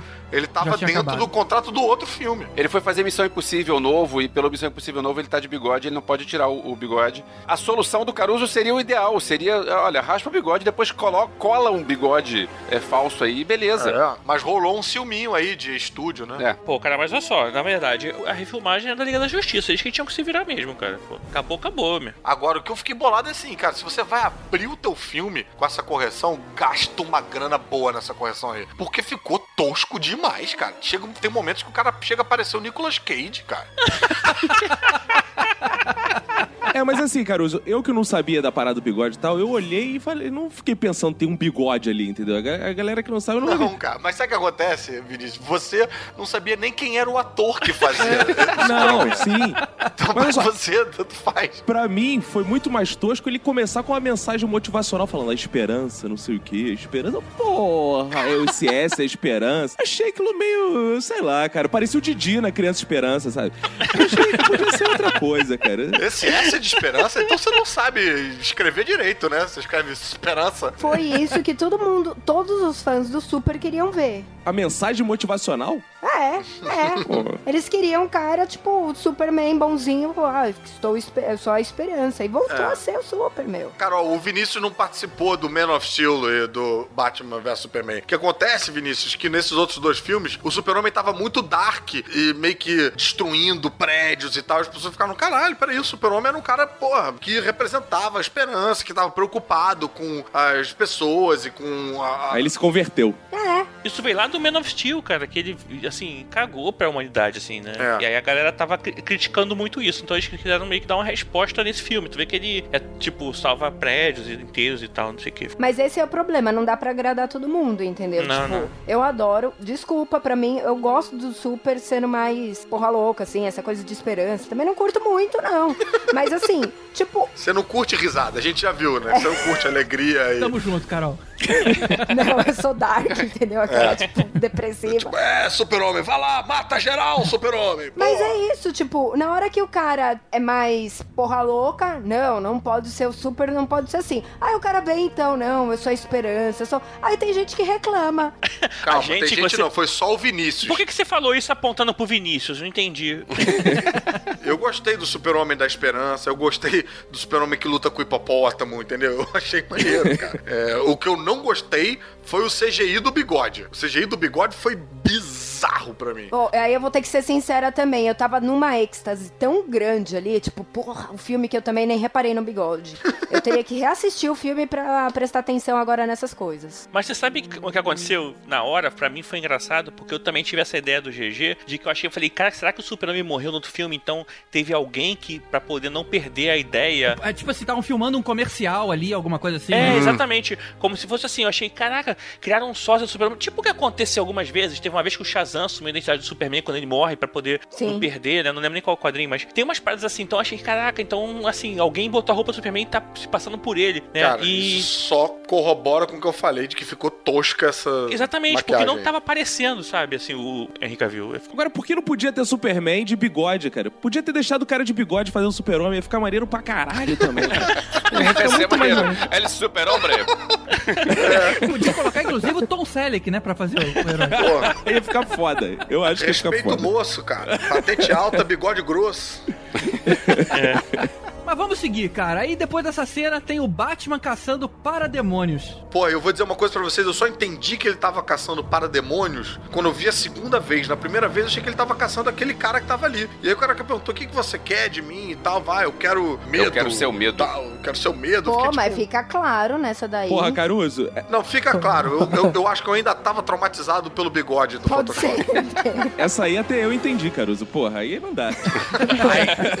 A minha única reclamação aqui, e eu sei que ela, ela não é uma reclamação que procede, porque ela tá sendo fiel aos quadrinhos, o Caruso já, já comentou comigo na sala de cinema, mas eu, eu achei estranho os bichos terem cara de robô, sabe? Pra mim, podia ser tipo um demônio, e não um robô com arma. Não- meio que não batia uma coisa meio tecnológica, né? Mas parece que na história original é assim, né? Sim. Eu gostei da cena inicial do Batman, eu achei o Batman ali muito bem caracterizado, aquelas Sim. voltas dele. Ali, pra mim, foi o único momento em que o Batman foi Batman. Mano, Lutou diferente, montou por cima do cara e tal. Ele fez um golpe meio malucão, assim, né? Que ele passa legal. por cima, gira e tal. E aí quando você vê, ele tá, ele tá enrolando o cara já numa corda. Sim, cara, porque ali ele tá sozinho na cena, né? Ali é aquele momento Batman. Você tá criticando isso porque ele dividiu o tempo de tela com outras pessoas. Que a ideia do filme é um grupo. Não, não é isso não, Aquele cara. momento era só Batman. Não, não, não, você tá viajando, cara. O lance é como ele utiliza o tempo de tela dele. Porque assim, o Batman no resto do filme passa só apanhando e usando a arminha de corda dele. É só isso que ele faz. E o Batman, por definição, é um cara que tem recursos. Ele é resourceful, é a palavra que define o Batman. E o Batman desse filme só tem um recurso só: a arma que atira é, cordinha. Mais nada. É, mas, mas mostra a índole do Batman, ele vai combater pessoas muito mais poderosas que ele, e ele continua ali, cara, liderando, continua à frente do grupo, tomando porrada e lá em pé, cara. É exatamente o que a gente espera do Batman. Concordo com você. Cara, mas ele, ele tinha que ter mais recursos, cara. Ele tinha que tirar mais paradas daquele cinto de utilidade. Ele tinha que mostrar que ele é fodão, apesar de ser só ser humano. Não, eu, eu acho o seguinte, é, nesse filme, o vilão é uma coisa, pô, é o diabo, né? O chifrudão que chega lá, tá, uma coisa totalmente sobrenatural. E, cara, falta essa aliança com algo terreno, sabe? Faltava ter alguém que, ah, não, eu vou ajudá-lo a encontrar as castas. E o Batman fica páreo a páreo com esse que é mais humano, e os outros lutam com o que é mais sobrenatural. A impressão de que o Batman, ele se torna mais humano diante do...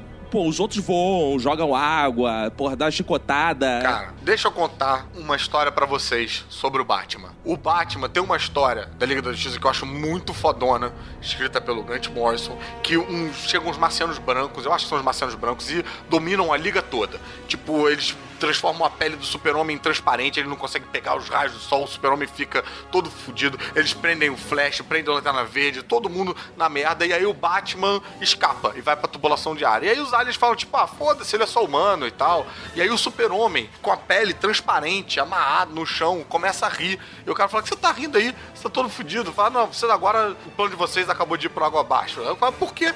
Aí ele soltou o cara e o cara é só humano. E aí o super-homem fala, ele é apenas o humano mais perigoso do planeta Terra. E aí o Batman vai um a um derrotando com artimanhas e usando o MacGyverismo dele ali. Eu tô arrepiado só de lembrar dessa história. É foda pra caralho. E esse é o Batman. Mas é um filme que não tem espaço pra isso. né? É, eu concordo com o Vinícius, cara. Não dá pra ser tão detetive nesse filme. Claro que dá, cara. Claro que dá, cara. Porra, me deixa aí com quatro horas com esse roteiro aí, mais três amigos, a gente faz isso. É, pô, na verdade você não queria que o, o Superman salvasse o mundo. Você queria que o Batman salvasse o mundo. Não, eu acho que o filme ficou muito mais preocupado em mostrar o Aquaman fodão do que botar o Batman fodão, entendeu? Eles tinham uma preocupação que era Porque você óbvia. já viu o Batman, né, cara? Você já viu o Batman antes. Você sabe como é que ele é. Ah, cara. Entendeu? Acho eu... que. Eu, eu gostei da cena do Batman, assim. Ele tem. ele- só que assim, realmente ele tá. Ele tá sempre atrás de uma engenhoca, seja lá aquele. O Crawler lá que sobe lá pelas paredes do túnel, ou o Batmóvel, ou o Bat-nave, qualquer coisa, porque o cara é pra enfrentar. Ah, é, mas não é nem bichos- ele que usa engenhoca, é o Ciborgue que usa a parada, o Ciborgue Não, que fala, não, não, ele comigo que ela usa, vai cara. rápido, comigo, não, deixa comigo. Não, não, esse é depois, o Cyborg pega depois. Exatamente, é, o tempo todo eu tá falando, Batman, chega, chega pra lá, Batman, vai pro lado ali, deixa que eu faço. Não, é, então, sei lá, eu, eu achei na medida, assim. Poderia ter mais, assim, então, tá, vamos dizer que eu tava um pouco. Eu acho que assim, pra você ter um humano no meio dessa galera, você tem que justificar com ele sendo o humano mais foda de todos. Tem que mostrar que, tipo, os outros tem que falar, tipo, é, caralho, é pra ele estar aqui no grupo mesmo. É, realmente, ele tem que, entendeu? Tem que ser fodão. O que define o Batman é, é fodão. É, mas aí dá espaço pra depois o Ben Affleck lá falar: ah, eu tenho que me aposentar, eu não aguento mais, não sei o quê. Ele tem esse diálogo meio de vou largar tudo, sabe? Vou, vou Ah, passar. que bom então, que a gente ganha então a aposentadoria do Batman aí, É. nessa trama. Eu acho que o Batman nesse filme não devia se chamar Batman, devia se chamar Apanha-Man. Nossa. Essa foi uma piada nível Tibério pro Tibério. Cara, com essa então a gente passa pra cena seguinte, que é a hora que apresenta a Mulher Maravilha. Rainha. Obrigada. Pronto. Não, tá aí, por exemplo, a Mulher Maravilha tem uma cena que é muito bacana, que é aquela ela protegendo os reféns, desviando cada um dos tiros de metralhadora com um bracelete. Aquilo é muito maneiro. Quando ela mostra que ela tem o mesmo poder do Flash, né? Mas ela é rápida, Ela é sim. rápida. Então... Ela é rápida. É. Em todas as versões da Mulher Maravilha, ela ricocheteia a bala, né, cara? Sim. Uma coisa é ela ricochetear uma bala, outra coisa é eu ver uma rajada de metralhadora ela conseguia ri- ricochetear todas, as- todos os tiros. Não, achei aquilo Elvis, é porque a rajada de metralhadora tá em câmera lenta. Ela, naquele momento, estava sendo dirigida pela Pat Jenkins e não pelo Zack Snyder, entendeu? Então ela consegue se mover em tempo real enquanto as balas vêm com a direção do Zack Snyder em câmera lenta na direção dos reféns. Eu achei aquilo forçado. Uma coisa que mostra bem essa pegada mais realista da DC é, finalmente alguém fez um timer de bomba com 15 segundos só. Porque todo mundo ali já tá preparado pra morrer, né? Não precisava de um contador com 5 minutos pra dar tempo dos heróis chegarem. O nego falou, cara, 15 segundos explode isso aí. Agora, em compensação, o realismo vai um pouco para água abaixo quando o cara fala que aquela bomba ali vai detonar quatro quarteirões e ela joga ela para cima alguns metros e pega nada. Então, é o quê? Quatro É. quarteirões, terra plana, é isso? Tipo, ela tem um raio. Só uma coisa, ô. GG, é, é 20 segundos tá, a, a bomba, tá?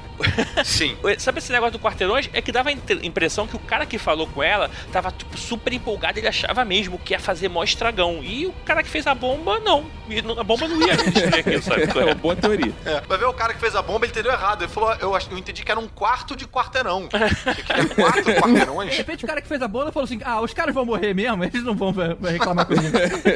É. Agora, Vinícius, você, você assim, que não viu o filme da Mulher Maravilha, você já se ligou assim que ela tinha super velocidade? Ou, ou foi um susto assim pra você? Cara, não me incomodou, não. Quando ela defendeu, eu acreditei pra caramba, porque foi uma cena maneira, cara. Que a Foi maneira. apresentação dela. Sim. começa, eu fiquei, porra, maneira, ela é foda. Eu fiquei, porra, isso aí é foda mesmo. Porque teve gente que veio comentar comigo, porque assim, falou, cara, super, a Mulher Maravilha tinha super velocidade, não sei o que, não sei o que lá. Assim, na minha concepção, ela não tinha é, nos quadrinhos, eu não lembro disso. Mas os filmes, o filme anterior, na verdade, os filmes anteriores, Batman Superman e Mulher Maravilha, meio que deixou claro isso, botou isso assim, ó, a, super- a Mulher Maravilha tem super velocidade. Então, assim, naquele universo ali eu aceitei, entendeu? É, ela não tem a velocidade do nível Flash, mas ela tem super velocidade sim, Sim, sim, e mas eu não voa lembro. também. Com essa cena a gente vê que ela não vai voar, entendeu? Tipo, era uma coisa que eu esperava, podia esperar nesse filme. E realmente ela não tem o poder de voar, mas então eu acho que foi um jeito de compensar essa super velocidade. Ué, mas rapidinho, você achou que ela fosse, de repente, aparecer um poder novo nela, nesse filme?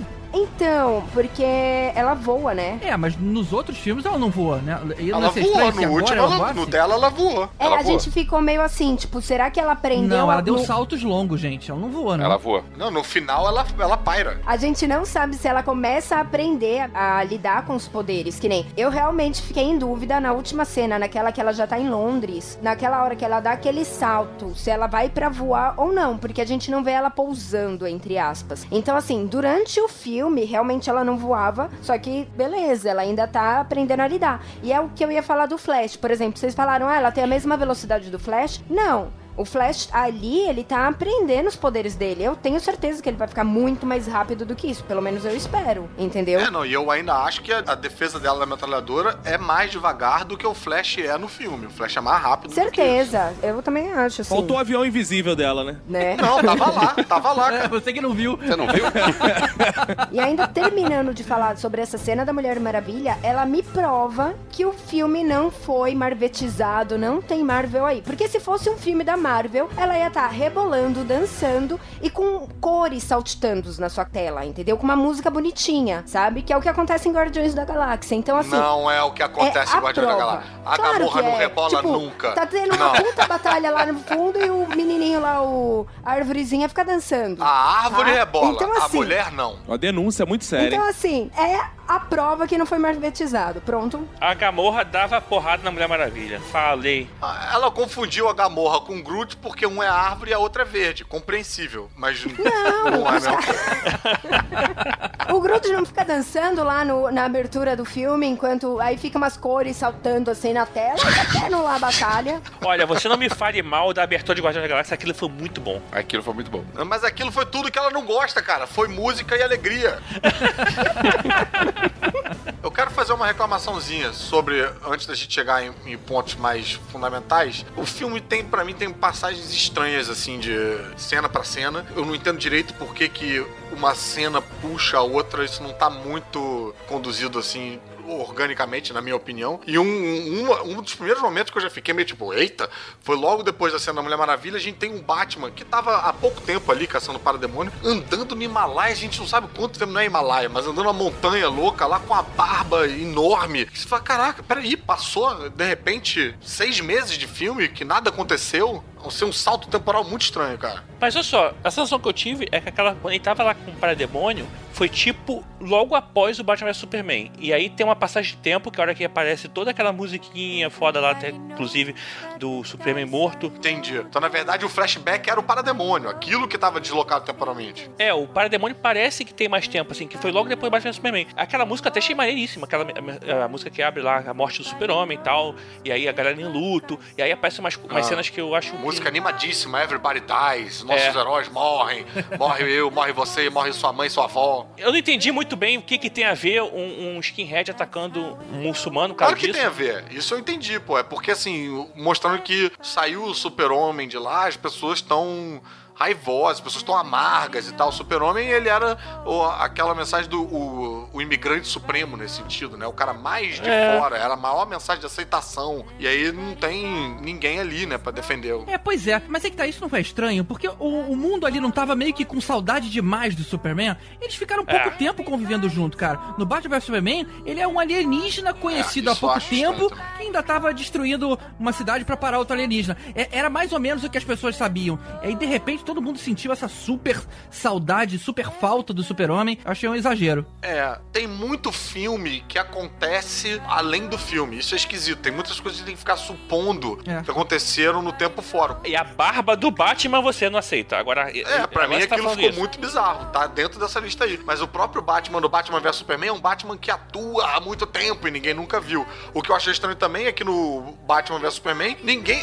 Era dividido, né? Muita gente não gostava do Super-Homem. Aí depois que ele morre, todo mundo gosta do Super-Homem. É, isso ficou meio acelerado. Eu, eu também não curti isso. A nossa sociedade é assim, quando, quando alguém morre, todo mundo passa a achar o máximo. Eu É. entendo que a Isso- sociedade é assim, mas eu sinto falta de um comentário que diz a sociedade é assim. Corta pra uma TV, o cara falando, é muito engraçado, quando ele tava vivo, tava todo mundo reclamando. Agora ele morreu, tá todo mundo. Entendeu? Tipo, alguma coisa que evidencie isso pra não parecer falha de roteiro e parecer, sim, nós estamos querendo dizer isso sim. É. E eu tenho uma outra dúvida. O Tiverio falou agora, por exemplo, que a- aquela parte lá do parademônio, talvez aquilo ali fosse um, um certo flashback. E eles comentam no filme que quando o Superman morreu, é, sei lá, o mal começou, achou uma- um gancho pra começar a aparecer aí na Terra. Mas eu pergunto, e todo o tempo que não tinha Superman antes, sabe? O, o Superman apareceu em- durante um pedaço pequeno, né? Mas aí o, o Steppenwolf tava se recuperando lá, cara. É, não, e também a presença do Superman, eles falam um pouquinho isso no of Steel, meio indiretamente e tal. A presença do Superman coloca a Terra no Waze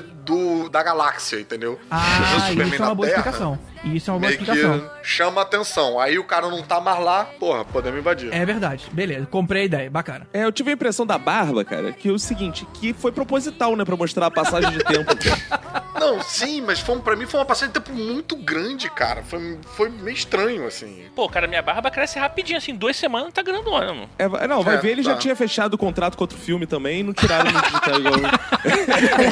Muita computação gráfica pra tirar a barba. Ah, foda-se, deixa acabar mesmo. E vocês estão falando lá do Bruce Wayne barbudo, chegando num lugar frio pra caceta, que a gente não sabe onde que é, um lugar que ninguém fala a língua inglesa, e aí o cara tá se passando por um estrangeiro que, como tradutor, todo mundo já sabe que não é aquilo, não é só o Batman que não, tá tendo papel de otário. Que, que, aliás, ele é um péssimo detetive nesse filme todo. Péssimo, né? Ele não descobriu quem mandava as cartas pra ele, não descobriu que o Momo. Então, mas tudo bem. Isso aí é outro filme. Mas, é... e aí até que ele vê as caixas maternas no desenho na parede lá. O Batman tem fama de ser tão inteligente que ele devia, ter- devia descobrir que língua é aquela, né? É, Ele, ele sabe que país é porque ele foi até lá. Cara, o A cara não precisa sabe. conhecer todos os idiomas do É, planeta, é- né, Não, gente? mas cara, o Menos. tempo que aquela barba cresceu, o Batman aprendia essa porra daquela língua. Não, ele podia, na verdade, até um bate-tradutor, né? Que podia botar no ouvido assim. Ou É isso, mesmo. Porra, aí sim. É mesmo. ou isso. Ou eu tenho um Google Translator, por que, que ele não tem um bate tradutor? Cara, eu achei maneiro. É, você vê a, a ideia da caixa materna desenhada assim, É. você já de cara já começa a entender o que, que tá acontecendo. Que você vê uma caixa materna é, em Atlantis, você vê uma com as Amazonas e um que você não entende muito bem, assim, que parece pessoas. E no desenho da parede que o Batman vê, tipo, ih, caralho, é ele! Tava na É cara ele. dele o tempo todo. Tá vendo? Tem um, tem um cara barbudo ali no desenho, deve ser ele, né? Não, mentira, o Batman perguntou, eu aumento pra 30 mil. É. Agora, uma coisa que eu não entendi nessa cena é por que o Aquaman tá puto pra caralho com o Batman o tempo todo. Aí eles saem de lá, viram a esquina e tá tudo bem. Eu não entendo porque ele tá tão puto e mesmo assim depois o Batman conta que é o, o Bruce Wayne conta que é o Batman e tal e já na maior intimidade, pô, não, eu sou o Batman, cara, quer saber e tal, e já, já entrega assim. Cara, tem um salto estranho ali, cara. Pra mim, ali, alguma cena foi cortada em que o Aquaman fala pro Batman que o nome do pai dele é Thomas. E aí tudo fica bem. Essa foi boa.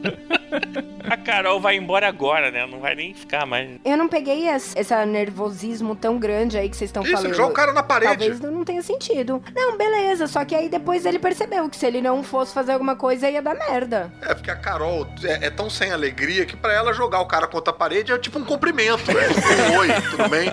Pá, na, na parede. Eu acho que é o jeito dele. Pelo que eu entendi, assim, tipo, ele é meio no foda-se, Aham. sabe? Tipo, qualquer um que fosse lá encher o saco dele ia fazer isso. Sim, eu entendi. Eu entendi que ele era assim. O que eu não entendi foi a- uma, meio que uma mudança de emoção meio rápida, sabe? Vem da parede pra andando, conversando, tranquilão e tal. É, sei lá, Ah, eu achei não estranho. esquentei com isso, não. O Aquaman me lembrou muito Antibério. Não sei se, se você teve essa sensação. Me lembrou muito o Thor do universo Ultimate nos quadrinhos. Ah, o Thor, né? É assim que é meio revoltado, você fala? é, assim, e que é de- meio anti, raiva dos anti-governo, pais, não sei anti-tudo, sabe? Anti. é, É. Contra the man, sabe? Eu não Tipo, sei, assim, eu, eu acompanho muito pouco o Aquaman, então é, eu acompanhei na- o Aquaman por acaso numa fase dele que até foi boa, que é dos 952 em diante e Cara, tal. muito boa. Que até tem bem essa relação dele sendo rei de Atlantis, então tem umas paradas legais. No Flashpoint tá maneiro pra caramba também. Então eu não, não entendi muito esse Aquaman revoltado, sabe? É, não sei se já, já aconteceu dessa.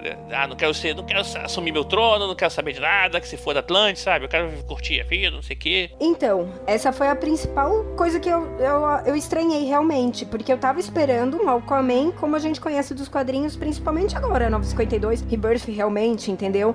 Tipo, que ele tem esse conflito interno, que, ah, eu sou do mar, eu sou da terra, da onde, onde eu tenho que cuidar, sabe? Que não fica muito assim, mas ele não é essa revolta toda. E aí no filme ele tá completamente diferente, mas eu entendi também que é um outro Aquaman, eu vou ter que engolir e aceitar. Sabe da onde eu acho que vem essa revolta toda? Eu acho, eu vi uma animação que tem um Aquaman assim, revoltado, que não quer assumir o trono, que não quer que e aí eu não sei até que ponto essa animação também fez um certo sucesso, sabe? Influenciou. E aí influenciou esse Uhum. caminho aí, né, do, no roteiro. Pode É, ser. eu só acho que assim, tem uma coisa engraçada que tem aquela piada do você falar com peixe umas três vezes no filme, sei lá, cara. Não precisava, né? Uma vez só, tava bom. Agora, mas você não fala com peixe? Não, cara, as águas falam com peixe, negócio Eu assim. gostei mais da, da segunda piada, porque na primeira já tava já no, no trailer, né? Aí, enfim, essa piada É, rodou. não, e ele só responde mesmo na segunda, né? Ou seja, o cara fez de novo até ele responder. Bem, agora falando do Aquaman, a gente tem uma mera participação aí que o Tibério adorou, né? Da não, América. não, não, não fala isso, coitado. Foi uma ótima participação de Mera. Cara, eu achei bonitinha e com cara de. Ai meu Deus, o que vai acontecer aqui? Eu senti falta de ver uma mulher mais forte ali, porque a Que, Mera. que isso, cara? Ela, ela, A ela, Mera nos quadrinhos é tipo.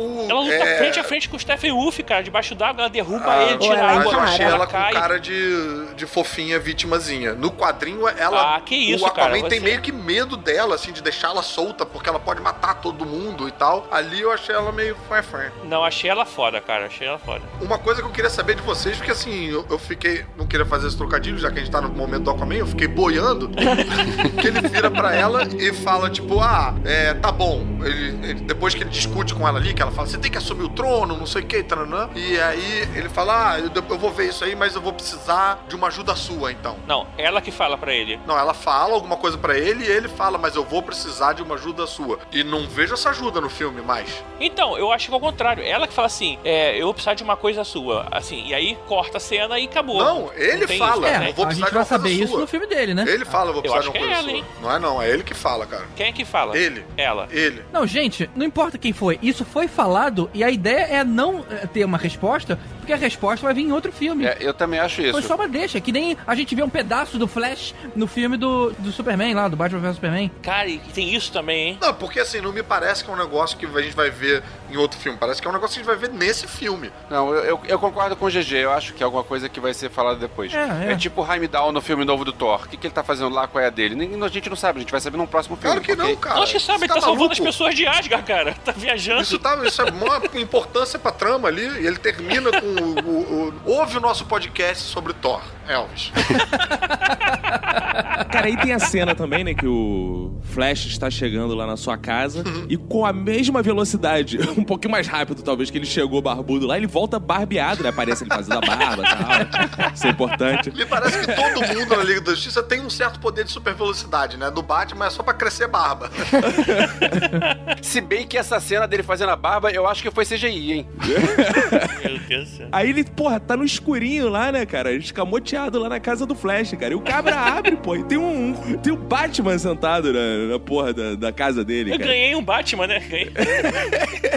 Cara, E é interessante, assim, porque o cara fica ul- ultra impressionado que é o Batman, né? O Batman tá, porra, o Batman tá saindo do armário total, né? Eu, pô, eu sou o Batman. O Bruce Wayne fica, eu sou o Batman, eu ele sou o tá Batman. contando pra todo mundo. Sabe o Batman? Caralho, Sou eu. eu fiquei imaginando várias cenas agora. Mas é um jeito dele ganhar confiança, né? Sim. Então ele tem que contar realmente, que não. Imagina, você vai chegar e falar, ah, então eu quero que você participe comigo. Mas por que, que ele não chega de Batman? É, Exato, verdade. de Batman. É isso que eu imaginava, cara. Eu imaginava que ele fosse parecer de É, Batman. pô, mas nego pagou uma grana pelo Ben Affleck que quer usar, né, cara?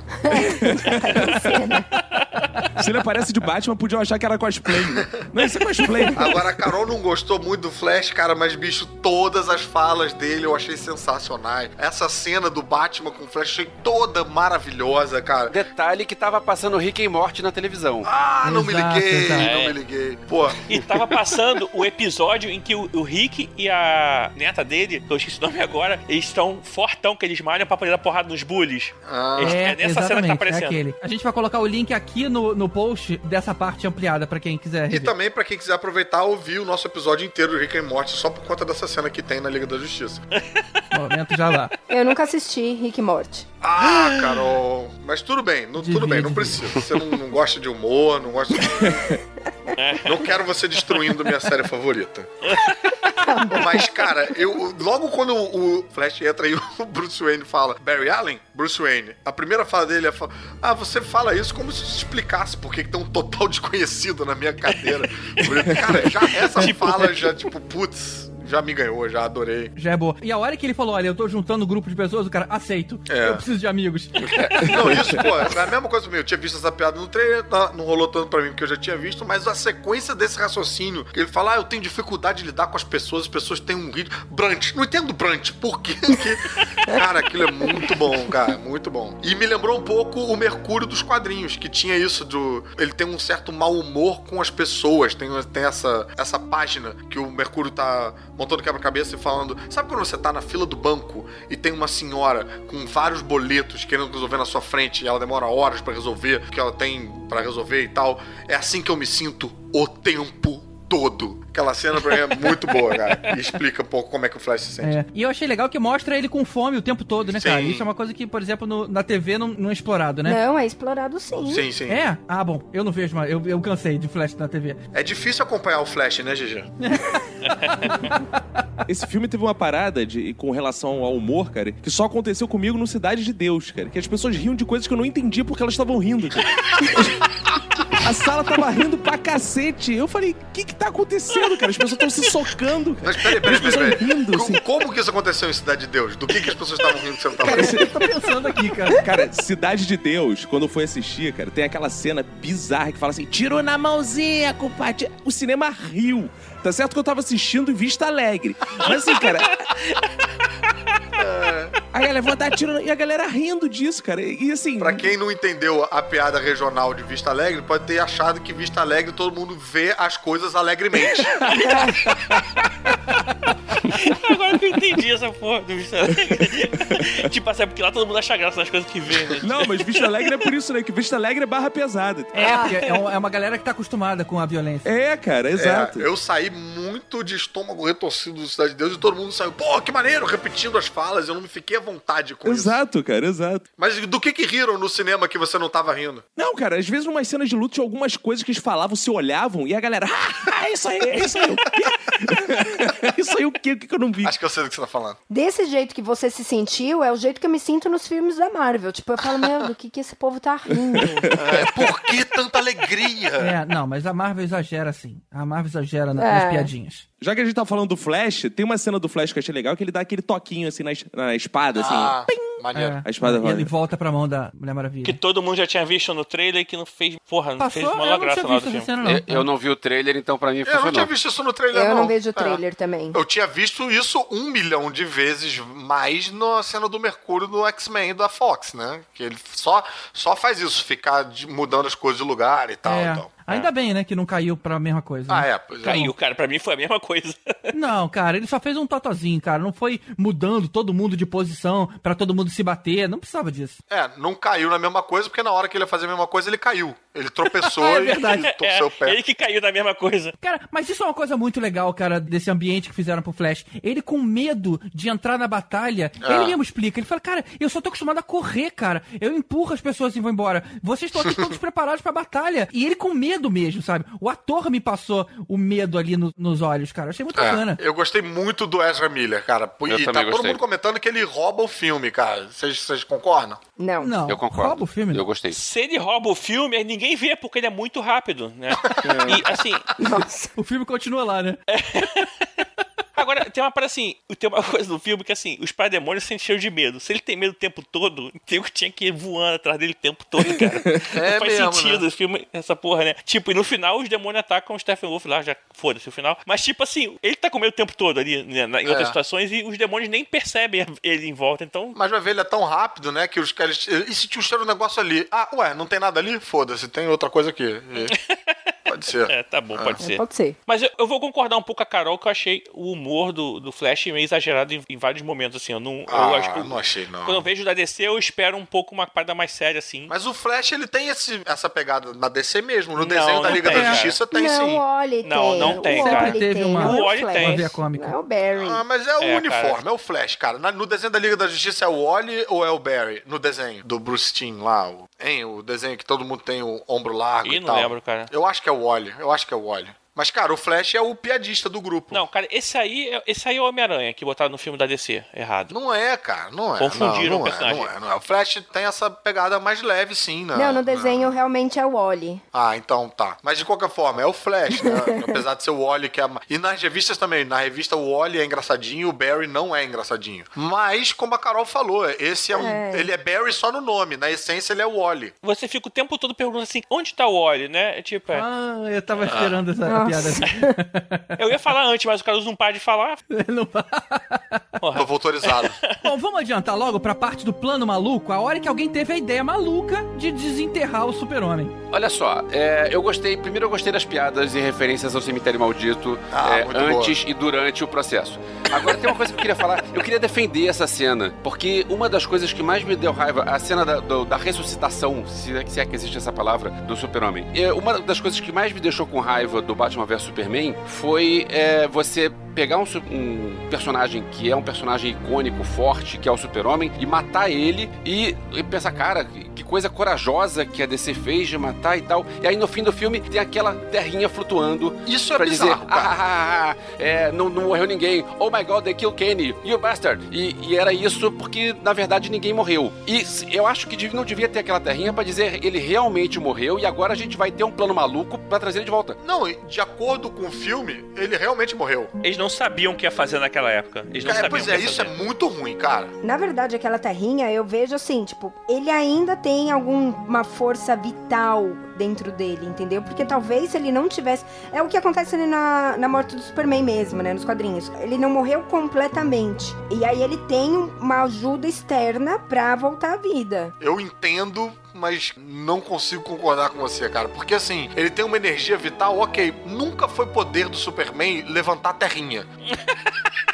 Não, mas não é ele levantando, entendeu? É só pra dar um. É, eu acho muito Não. estranho, porque assim, nesse filme estabelece que ele tá morto, morto de verdade. Então que porra era aquela terrinha voadora ali do. Se eles tivessem que fazer a direção do diretor, eles iam cortar aquela cena. É porque eles não sabiam como eles iam reviver o super-homem. Então, falei, vamos dar uma dica aqui e de repente ele tá vivo ainda. Porque se fosse fazer realmente a morte do Superman, o retorno, ele teria que estar vivo mais ou menos. Aquela terrinha faria um pouco de sentido. Acho que eles não sabiam o que ia fazer, cara. Eu achei muito estranho. Desenterrar ele. Gente, teve gente chorando na morte do Superman. Não, teve gente chorando no Batman vs Superman inteiro, porque é uma merda esse filme.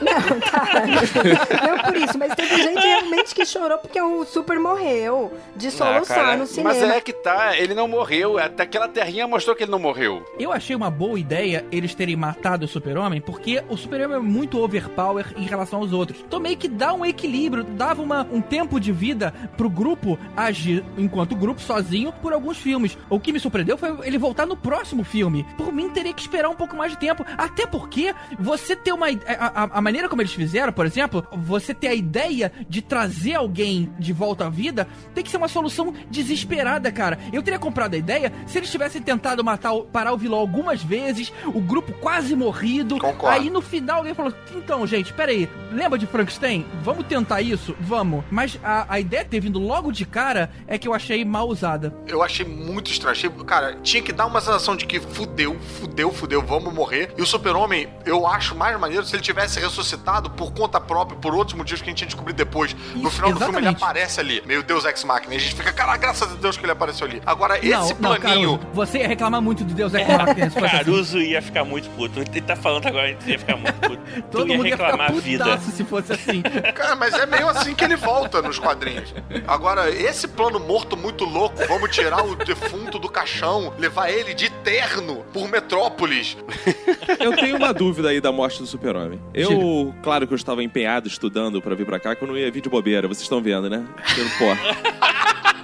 E aí, cara, eles ressuscitam o malandro lá, o super-homem, né? Mas ele não tava com um buraco no peito, pelo que eu vi? No coisa, fechou o buraco? Como é que é? Não furaram o peito do super-homem quando ele morreu? Cara, não é Alien não, né? Você tá, que tá confundindo com Facehugger. Facehugger. Não, ele não morreu quando ele lutou lá com... Com o Apocalipse. Apocalipse ele, lá, é, não ele- furaram? acho que ele enfia um ossão daquele, né, no peito dele. É, no peito dele. Eu vi a cena, pô. Eu vi a cena hoje. Aí ele tava furado, de repente ele já tá todo costurado e regenerou. Ele é Wolverine também. Não tem umas paradas assim, meio Wolverine? Ele é, na verdade, ele é super. Sim, ele regenera. É, mais Mais ou menos. É. Ah, vai, vamos numa maneira simples de falar. Sim. Ah, Mas assim, ele regenera morto. é, pois é, isso aqui é esquisito. É, é, um, é um bom ponto a levantar. Ó, de nada, eu vim só pra trazer essa contribuição, tá? Obrigado aí. Valeu. Tá, pode voltar aos seus vários minutos de silêncio.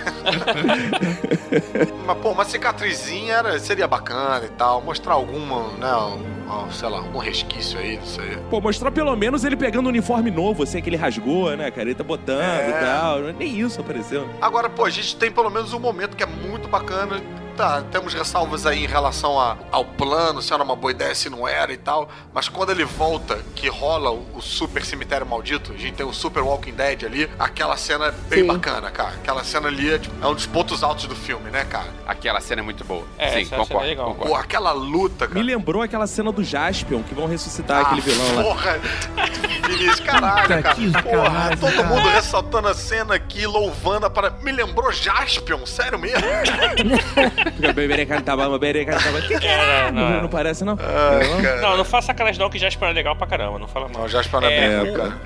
Agora a cena do Flash correndo e o super-homem olhando pra ele Nossa! é engraçada pra Não, é caralho aquilo ali, cara. Aquela cena, pra mim, eu acho que é a mais foda do filme todo. Não, tem dois momentos. Esse e logo depois, quando ele pega o Batman e fala Do you bleed? Ah, Do aquilo You Bleed. Esse é o, o grande momento do filme pra mim. É. É, eu já acho uma coisa assim, essa cena do You Bleed, eu achei legal. Mas eu acho que assim, ela foi colocada ali, é, até foi de uma certa, forma legal, pra depois justificar o pedido de desculpas do Superman pro Batman, né? De, de mostrar assim, não, pô, cara, foi mal tal, assim. eu- é, porque depois rola meio que isso, senão, senão toda aquela, aquela redenção do Superman de, de, pô, foi mal, Batman, cara, assim, não, não faria muito sentido porque não teria aquilo, né? É, agora, eu não entendi, da mesma forma como eu não entendi o porquê que o, o Aquaman fica puto e depois fica de boa com o Batman, eu não entendi o que exatamente está acontecendo com o Superman. Porque primeiro eu achei que ele voltou ultra recarregado, tá vendo todo mundo transparente, todo mundo parece meio alien e parece que tá indo atacar ele. Vai, então tá, então ele tá meio que se defendendo. Mas quando ele começa a falar essas coisas do you bleed, não sei o que, você fala, não, peraí, ele tá consciente do que ele tá fazendo. Ah, mas a memória dele tá seletiva, ele não sabe que ele ajudou o Batman depois, ele só pegou aquela parte da memória que o Batman atacou ele, então é o inimigo dele. Ah, eu, eu achei um pouco confuso isso ali, não, não ficou claro pra mim, não. Sabe quem achou confuso também? O Superman.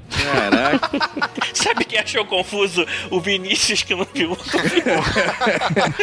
É, pois é, esse é o momento que todo mundo riu, o Vinícius não entendeu, né? Que ele segura o Batman e fala, do you bleed? Ele falou, tá, ah, é óbvio que ele sangra, o cara é humano.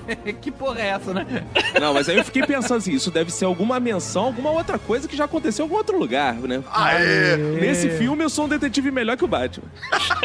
Aliás, falando em- nessas referências, é, eu acho que nesse filme funcionou muito melhor do que nos outros. Mais uma vez, vamos citar o Batman vs Superman, porque quando apareceu os parademônios ou quando apareceu o Luthor Tube, são coisas que o cara que é leitor dos quadrinhos ele entendeu e o cara que é um, um frequentador de cinema pensou. É, e daí? O que, que é isso? E dessa vez, as referências que foram colocadas pros quadrinhos não atrapalharam. Tipo, você colocar o Lanterna Verde no meio daquela cena lá. A gente esqueceu disso. Na sessão de imprensa, que tinha metade que era fã e a outra metade era que a gente estava trabalhando lá, metade- a metade que era fã bateu palma. Sim, aquilo foi muito maneiro. Não atrapalha quem não conhece o quadrinho, não atrapalha quem. Ah, ok, tá eu lá. fui na cabine bacana. e fui na pré-estreia. Na cabine eu acho que tinha uma galera mais fã e na pré-estreia tinha uma galera mais misturada. Na pré-estreia, cara, apareceu o Lanterna Verde, o nego deu uma cagada. Na cabine, o nego foi o delírio. E eu tava junto com a galera, com, nesse delírio ali.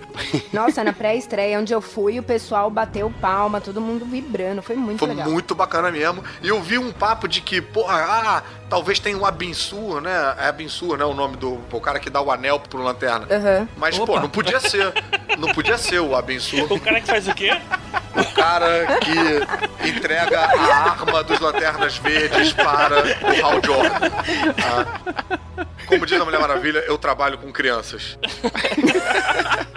Só aproveitando que o Elvis lembrou essa cena, vale lembrar também, cara, que o momento que aparece as Amazonas lutando ainda é um dos momentos mais fodas, né, cara, da DC. Pelo jeito, as- a, gente tá se acostumando a admirar as Amazonas lutando enquanto grupo, né? É. É, não, assim, eu, a gente tá voltando pra cena que eles explicam a- é, a- as caixas maternas, Sim. né, e, e a- o, o uso delas. Cara, assim, eu gostei pra caramba da cena das Amazonas, só que eu tenho uma ressalva muito grande com CGI, cara. Hum. Eu achei muito estranho o CGI das- das Amazonas. É? Muito, assim, muito. Cara, mas Achei... você já reclamou de CGI várias vezes, cara. Então, Cara, mas esse relaxa. filme- a gente já, esse já filme foi muito- de CGI. Não, não, mas é porque tem CGI bom e CGI ruim. Porque se você for toda hora voltar a reclamar de CGI, você vai For. falar em todas as cenas. Porque o filme é cheio de CGI. Não, não foi todo ruim. Só foi assim, dos 10 minutos até mais ou menos assim, 2 horas e 50. Não teve Não, eu tô com o Tibério, assim. eu tô com o Tibério nessa que assim, tem uns CGIs que são bacanas e tem uns que você faz tipo meio.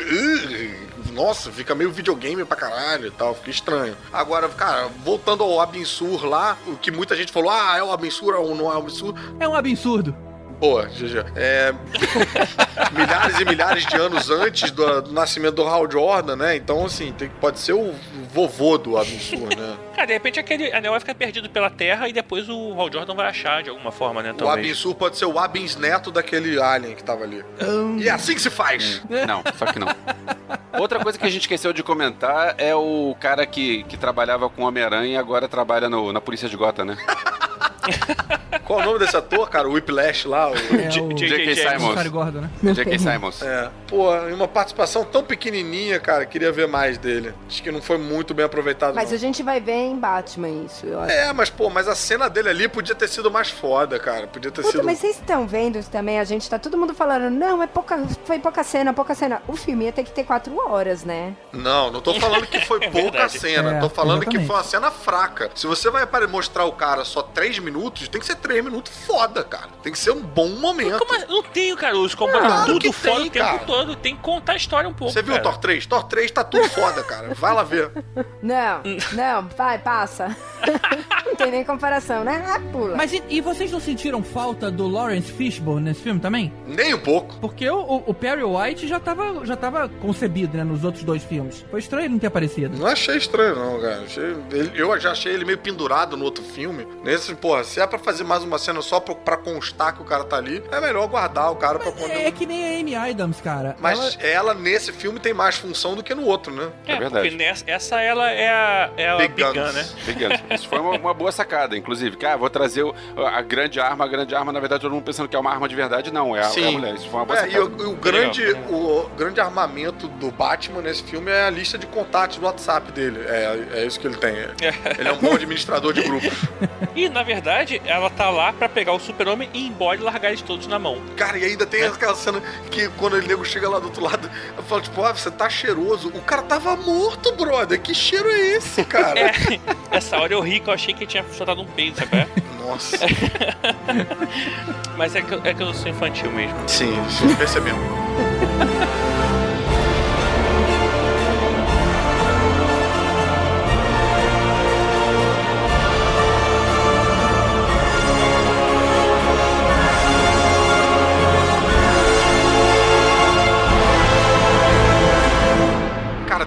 negócio que eu quero falar que me incomodou um pouco naquela batalha com o Superman, que é, é até delicado e meio polêmico. Mas tem uma disputa de cabeçada entre o Super-Homem e a Mulher Maravilha. Sim. termina com o super-homem, tipo, dando uma levantada e dando uma cabeçada final e tal. Que, cara, nesse momento que a gente tá vivendo de discussão e tal, de, esse momento delicado, né? Com as mulheres vindo na frente e tal, eu fiquei um pouco incomodado com aquilo, cara. Eu achei meio, tipo, meio, tipo, olha como o homem é mais foda que a mulher, cara. Só eu fiquei incomodado O com isso. super- Não, eu Super-Homem. fiquei incomodado também, cara. Eu fiquei. Parecia meio batalha de carneiro, né, cara? Sendo que quando são batalha de carneiro, porra, são dois machos disputando a fêmea. Eu, eu achei, eu achei estranho pra caceta, porque é muito desproporcional a porrada que, que ele dá nela, cara. Eu, eu achei esquisito também.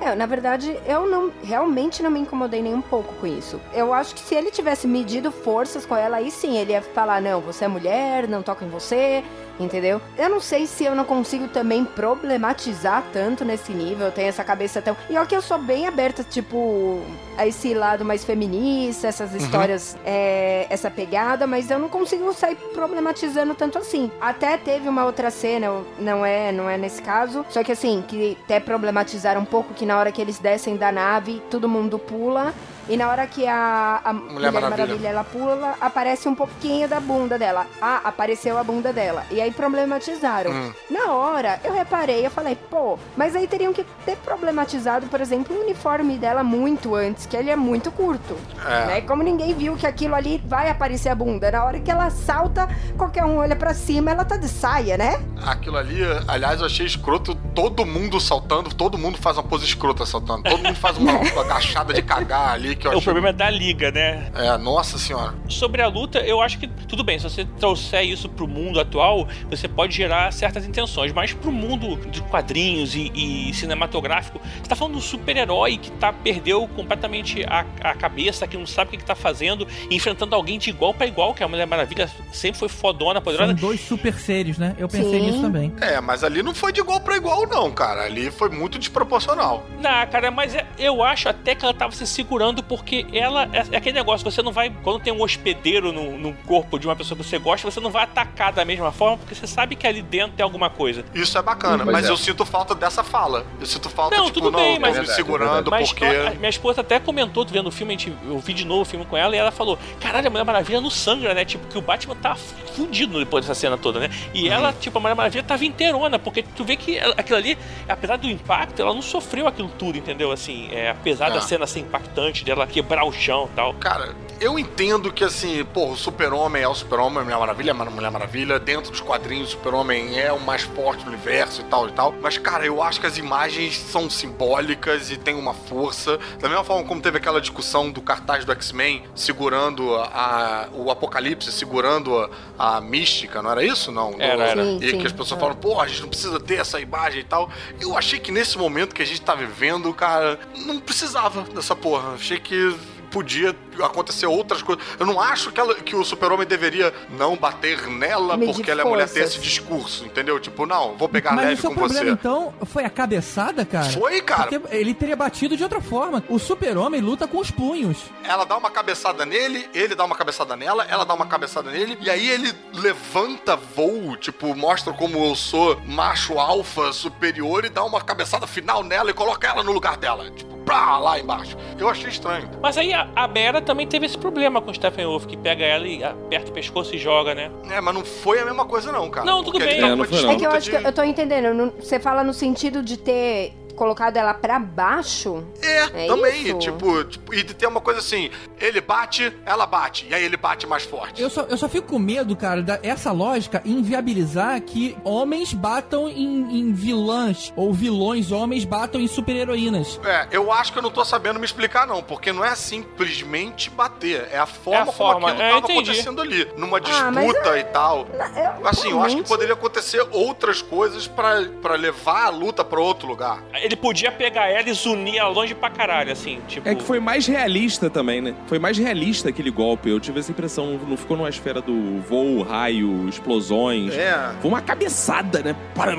Não, e uma cabeçada seguida de uma cabeçada dela é mostrando, tipo. Ah, essa é a minha cabeçada. Você deu a sua cabeçada, eu vou mostrar como é que é a cabeçada de macho agora.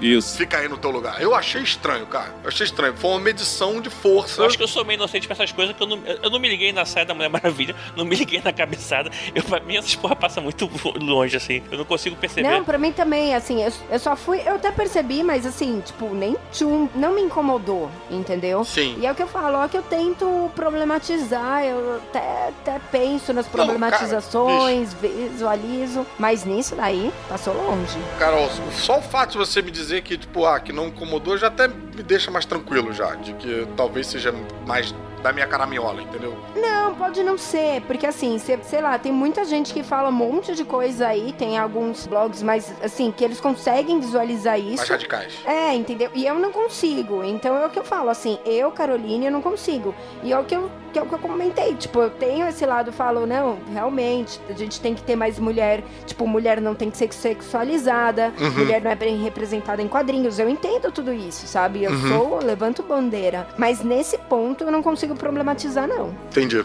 Quando a gente chega na batalha final, é, eu suponho que é, é nesse momento que entra a mão do Josh Whedon, ou inclusive até comentei com o Elvis ali, eu, eu senti uma mudançazinha de leve na fotografia. Achei que as imagens ficaram meio, sei lá, com mais contraste, mais nítidas e até um pouco mais coloridas, mas pode ser que isso seja paranoia da minha cabeça. Mas eu fiquei com a sensação de que, ah, aqui entrou o Josh Whedon. Eu não queria falar uma coisa que eu não falei ainda, mas, cara, essa cena toda daí em diante, o CGI é fraco. Parece que eu tô vendo um jogo de A videogame, gente cara. já entendeu, Tibério. Cara, Você é- não mas, gostou não, mas olha só, esse céu, de- assim, essa, todo esse planeta que eles criaram de coisas, de, de cabos que vão, raízes que vão surgindo, não sei o quê. cara, eu achei muito, muito estranho, assim. Eu acho que aí virou um videogame mesmo. É, o Vinícius falou que é o Apocópolis surgindo ali, né, na Não era Rússia. o mundo invertido aquilo? mundo invertido. Isso.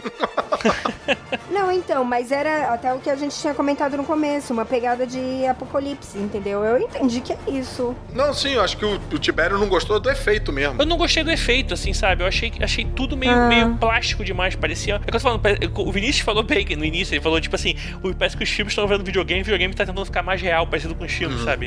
E isso eu senti bem nessa cena. E uma coisa que me incomodou de verdade foi aquela família que eles vêm cozinhando desde o início do filme. É, E assim, É rapaz. muito tempo de É muito, muito tempo estranho perdido isso. com aquela Concordo. família. Tempo demais de tela pra eles. É, não, e é emblemática de um problema de ritmo do filme, desses. é, pare- às vezes dá uma sensação que você tá pulando de interlúdio em interlúdio. Que não tem. Você não tá indo pra história. Você sai de um, um interlúdio da família, aí vai pro interlúdio do faxineiro, aí vai, e você fica. Ah, mas qual é a história que eu tô acompanhando? É muito estranho. E vem cozinhando assim, tu fala assim, ah, uma hora vai chegar alguém pra salvar eles. Eu vou ser sincera, eu só ficaria incomodada nessa batalha final caso alguém começasse a virar Tetris, Pac-Man, sabe? Isso incomoda. Aí começa a dançar, todo mundo dá a mão. ok, entendemos né? a indiretinha. Dá uma dancinha. E já. Tá. Depois dessas, gente, vocês estão realmente incomodados com isso? Cara, sabe uma coisa que me incomodou nesse deixa eu falar, final? deixa eu falar. Virar Pac-Man foi genial. Aquilo foi uma- um dos melhores momentos do Tchau. cinema de 2017.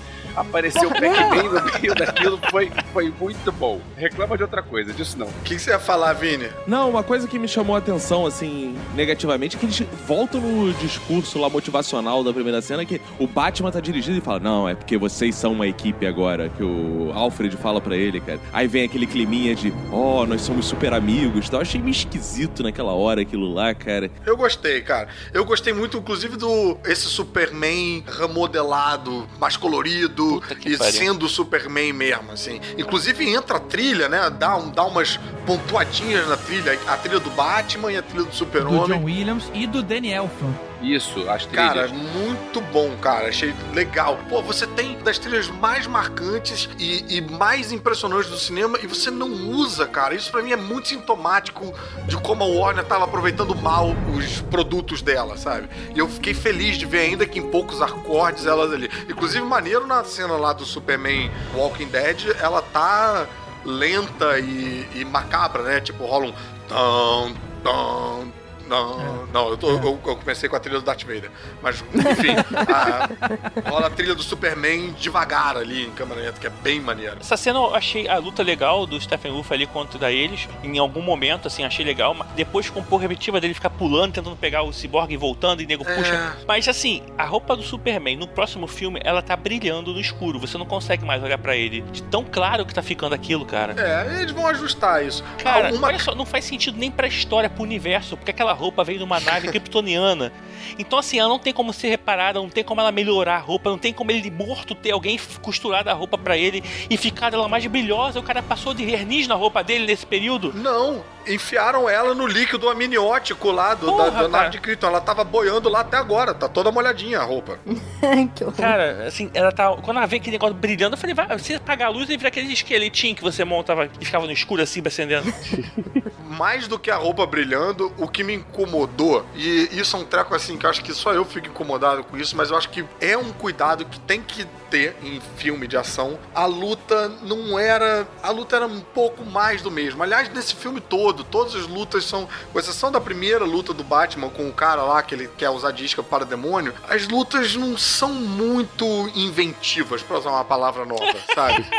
É, eu tava revendo o Thor agora e, e vendo que como o cara, cada take de luta, às vezes o cara coloca num ângulo diferente ou coloca um golpe diferente. Até o Heimdall, quando vai cortar dois zumbis loucos lá, ele corta um tronco de árvore junto, que você faz tipo, caraca, nunca vi isso. Tem um- uma preocupação de fazer coreografias diferentes, como se fosse uma dança, sabe? Tipo um, um grupo corpo ali. E essas lutas são um pouco mais do mesmo, são um pouco tipo soca, puxa, vai, joga soca, vai. Não tem, sei lá, coisas diferentes para. Você tem o mesmo golpe sendo repetido várias vezes. Mais ou menos que nem eu usando esse argumento aqui. tipo Caruso, assim. Sim. É, falando a mesma coisa várias vezes. Eu tava lembrando aqui da cena da briga e aí lembrei da, daquele momento que o Flash cai em cima da Mulher Maravilha e aí um segundo depois ele tá em pé de novo. Achei engraçado isso. Ele todo lá cheio de cerimônia pra cima dela. Ops, ops, desculpa. É, tudo, é, é, o Flash ainda tem umas paradas engraçadas assim no filme. E assim, eu gostei dessa cena, por exemplo, do Batman. É, Essa cena dele chegando e destruindo a torre lá e a, e a raiz que derrubando e depois transformando no, no Batmóvel. E aí, porra, saindo na porrada, não sei o que, a galera chegando assim, apesar do CGI e tal, blá, a cena eu achei bem legal, assim, ne- nesse sentido, assim, do Batman. Cara, e o Batman só- nesse filme só usa a arma de cordinha dele, cara. Aí pega uma arma de parademônio e fica dando tirozinho. Ele ainda podia ter pego aquela arma de parademônio e ter dado tiro pra caralho, tipo, tá, tá, tá, tá, tá, tá, tá, tipo, mudando a mira a cada tiro muito rápido, mas ele faz tá, muda a mira, tá, muda a mira, tá. Cara, achei que o Batman podia ser mais foda, cara. Tinha que ser mais foda. Essa cena dele usando a cordinha e dando aquela voadora pegando os parademônios, eu achei maneiro, cara. Eu achei, eu achei eu gostei do Batman nas cenas de ação dele, Ah, assim. fica só cordinha. também. É só o que o Batman tem no centro de utilidade, é só cordinha. Se você reclamar realmente, assim, eu achei que teve muito Super e pouco Batman, entendeu? Nesse ponto, sim. Uhum. O Super nunca foi meu personagem favorito, então, assim, pra quem não curte ele daquele jeito, É, mas aí você até entende porque, pô, ele tava morto, chega lá no final e aí tem que se superiorizar, né? Tem que mostrar que veio no filme e tal. E achei bacana ele mais leve. Não, eu concordo, eu gostei dele nesse sentido, mas o que eu falo assim, ficou sem ele, a liga não funcionaria. Hum, Entendeu? A entendi. gente falou isso, mas assim, no sentido que se tivesse só ele ia dar certo. É, realmente, né? Fica desequilibrado. Ficou mais nesse sentido pra mim, então eu, eu me encomendei. Aham. Mas é exatamente isso, tipo assim, se tivesse só o super-homem, vai lá, resolve essa porra, a gente tá aqui esperando, sabe? Não precisava de ninguém É, mais. isso é ruim, né, cara? Mas por Porque- isso que ele tinha que ter continuado morto mais tempo, cara. Pra dar Sim, tempo sim. da- do grupo não, ser cara, importante. Não, cara. Eu acho que o que precisava mesmo era de, de um, um roteiro mais cuidadoso em que todo mundo tem uma função muito clara e muito específica que se tirasse uma peça ali, o plano não dava certo totalmente, entendeu? E que isso ficasse muito evidente. Ah. Mas nesse sentido, a função da Mulher Maravilha, do Aquaman e do Batman são meio que a mesma, sabe? Tipo, de ficar porrando uns parademônios ali. O Aquaman e a Mulher Maravilha, os dois ficam socando o Steppenwolf. E que é a mesma coisa que o Super-Homem faz, ele também faz a mesma coisa que o Flash. E eu acho que, cara, juntou a cabeçada de roteirista num lugar. Nego Faz a parada ficar mais harmônica e tal. Eu não queria fazer comparação com, com o filme da Marvel, mas quando você bota os Vingadores juntos, você tem aquelas cenas, o Vingadores 1, por exemplo, né, que você vê as ações se complementando e tal, aquilo dá mais uma noção de grupo, de time, do que a Liga da Justiça. E eu digo isso agora com muito penar e com muita dor, que a Liga da Justiça é mais foda do que os Vingadores. Sempre foi. Não era pra eu ter essa sensação no cinema. Era pra no cinema evidenciar, era pra eu estar gritando, chupa Marvel, viva DC no cinema, porque são os heróis mais poderosos do universo, sim. E, no entanto, no cinema eu acho que eles ainda estão catando cavaco um pouco. Mas tenho fé, tenho esperança. Eu lamento muito o, o final que deram pro vilão. Eu acho que aquela morte foi, foi meio ghost, sabe? Que aqueles demônios levam o corpo do cara pra longe. Ghost, é verdade. Caralho, igualzinho, É, cara. só faltou o Patrick Swayze ali olhando junto com eles ali. Que é a mesma também do Scar no Rei Leão, né? Caraca, é mesmo, É, cara. aí sim. Que estava no filme ajudando o Batman, né? É, podia ter o Alfred rindo nessa hora, né? Tipo, been there, done that. Meu Deus, é verdade. Agora, outra cena que eu não gostei muito de comédia, na verdade, porra, o Flash, sério que ele foi primeiro, correu até o outro lado pra depois correr pro leste, porque ele não sabia que lado que era. E aí depois ele vai pra empurrar um carrinho enquanto o Superman vem trazendo um prédio, cara. Mas eu achei, bacaninha essa cena, porque ele dá uma olhada pro super-homem, por um momento ele fica meio tipo, caraca, nossa senhora, eu não sirvo pra nada, mas depois ele olha e fala, não, salvei essa famíliazinha aqui, e eu achei bacana essa mensagem de, você não tem que comparar com o outro, você tem que comparar com você mesmo, você tem que vencer quem você era antes e e não quem o outro tá sendo naquele E momento. foi o que o Batman falou: salva uma pessoa. Você tá aí se questionando, salva uma pessoa. Ele levou muito ao pé da letra. Sim. né? É. Se o, o Flash usasse a velocidade dele realmente, ele conseguiria salvar todo mundo daquele prédio, Sim. todo mundo daquele carro em um segundo, né? Antes do Superman pegar o prédio. Não, não, levando uma por vez. Ele conseguiria correr todo aquele prédio. Se ele fosse tão rápido assim, ele ia torrar as pessoas. Pode ser tão rápido pra levando as pessoas. É, mas ele é, né? Tipo, no... normalmente ele consegue correr com as pessoas, mas beleza. É, ele pode correr de costas, que aí a armadura dele protege. E aí, assim, tipo, mas eu acho que eles não fazem isso por conta que eu comentei. Ele tá aprendendo a lidar com os poderes. Eles não podem fazer isso porque teve uma cena exatamente igual essa no, no X-Men, o Mercúrio fazendo. Alguém entrando num prédio que tá explodindo e pegando um por um e, e salvando. É, fazer depois é um problema. E aí que você vê que isso é que é propaganda bem colocada, né, cara? Porra, dá uma explosão, passa Mercúrio que resolve. Nossa. é, vai. Continuando. ok, acabou o filme. A cena extra, eu não entendi muito bem. Quem é que consegue me explicar? Pera aí, não, calma aí, GG, calma aí. Não é assim, acabou o filme, a cena extra. É a primeira vez que a gente tem cena extra num filme da Warner. Isso é um momento imenso que os caras estão finalmente revendo os conceitos e vendo, tipo, não, peraí, o pessoal gosta disso, vamos colocar isso aí também. Isso, essa cena extra significa muito. Resumindo, a Marvel faz isso, vamos tentar fazer igual, né? Não, não foi isso não, não cara. é isso. Foi sim, cara. Foi sim. É, é uma cena com uma piadinha e outra cena com continuação. Você vê, o público pediu por muito tempo pra ter. Aí a hora que eles cedem e eles fazem a cena pós-crédito, fica nego reclamando. Não, ele falou assim: já sei, vamos fazer os personagens mais coloridos, botar humor e cena extra. Igual outra pessoa faz que não vamos citar aqui porque não foi o igual. público que pediu, cara. Os caras simplesmente cederam. foi o público, Porra, não tem ninguém não. imitando ninguém, eles O público pediram. que pediu assim, Marvel, Marvel. Vocês estão muito mimizentos, cara. Eu não tô me dizendo, não, você que tá. Eles deram um braço a torcer, Não, né? eu tô Eu tenho um defendendo. debate mais importante do que esse pra cena extra, que é o seguinte: Super-Homem tá disputando com o Flash, se a Mulher Maravilha é tão rápida, porque ela não tá na corrida também. Não, ela não chega ao nível deles. Mas ela corre no começo, então ela tem que estar lá. Ela entra correndo, ela tinha que estar lá disputando. Eu acho que faltou a Mulher Maravilha correndo lá. Eu queria ver a Mulher Maravilha correndo. Foi E tem- machista isso, né? Os caras ah, a mulher não vai entendeu? Conseguir. não tá lá. Tá vendo? Faltou. Machismo, entendeu? Na hora que eles estão lutando lá contra o Walking Dead, ele- a Mulher Maravilha não tem essa super velocidade. Você vê que o Super-Homem consegue olhar pro Flash. O Flash ele é muito acima da Mulher Maravilha em termos de velocidade. E aí quando o Super-Homem que na verdade que consegue se equivaler. E aí não, Ô, assim, Vinícius, a Mulher Maravilha não tá lá porque ela já ganhou a corrida. Ela já tá. Ah, boa. aí sim. Aí eu gostei de ver. só, aí- isso É, agora Não, sim. Entendeu? Agora, cara, a roupa do Super-Homem, o Tibério tava falando da roupa do Super-Homem na luta final. A roupa do Super-Homem nessa cena extra tá esquisita pra caralho, cara. Parece fantasia da- do, do Saara, assim, com os músculos desenhadinhos, umas manchas brancas. Nossa senhora. Não, cara, tá Pô, ótimo. você podcast corte e costura também, pô. Você só fica comentando a porra da. Cara, o Caruso adora reclamar da maquiagem da ela no filme do Thor. Eu nem reclamei do cabelo da Galgador, que eu achei que tava ruim, hein? Vamos explicar. O Caruso, ele tá ensaiando pra um musical. Então ele agora tá revendo alguns conceitos na vida dele. Eu tenho que conseguir me enturmar no papo de coxia, cara. Me deixa. Mas aí, quem é que me explica aquela cena extra no final? Você não entendeu, foi o último extra, né? Que você não entendeu, não é isso? Ele não entendeu a corrida. É, porra, foi, não vou entender a corrida, porra. Sei lá, é o, G- é o GG, né? Não, olha só. Muito bacana que a gente teve não só um extra, a gente teve dois extras. Foi tudo como manda o figurino, apesar do figurino tá escroto. Uma cena extra no início, engraçadinha, divertida, e uma outra cena no final, significativa pra caralho. Isso foi bacana. Eu me lembro até que o GG falou no, na, quando a gente saiu do cinema, um treco eu achei engraçado. Falou, porra, por que, que o Flash corre escroto? Parece a Phoebe correndo. É verdade, né, cara? A FIB, né, cara? É verdade, hein?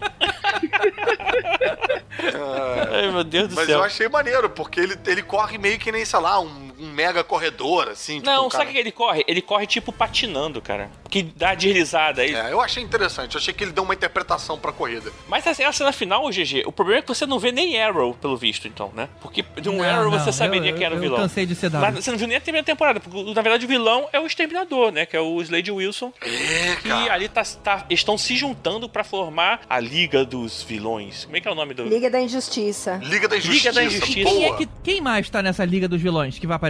É, no cinema a gente não sabe, mas isso é clássico dos Super Amigos, né? Tem Grande, tem Sinestro, tem Luthor, tem O Manta. é, o Senhor dos Bonecos, Tigresa. Tigresa não. Não, a, não, Qual é a cara, inimiga ali, da ó, Mulher Maravilha? ali eu acho que vai ter. a- Brainiac, a- né? Não, não tem Brainiac? Não, Sim, Brainiac tem não. Não, o Brainiac. Brainiac não vai aparecer. Eu acho que ali é o seguinte: é o Luthor do Super-Homem, é o Exterminador, que talvez seja do Batman, não sei. Sim. Vai ter a, a- talvez a Vixen, né? Que é da Mulher Maravilha, né? É a Vixen? É, né? Que é a. a- Não, Mulher Leopardo. Não, Vixen é a heroína, cara. Isso, é, Mulher É, Leopardo. Vixen É, Mulher Leopardo, o Manta Negra, que já acho que vai, já vai estar no filme do Aquaman. E o quem faltou o Flash, aí talvez a gente não sabe. Aí no Flash, talvez o Groot, porque chegou a especular alguma coisa, mas Grodd. talvez o reverso. Grodd. É.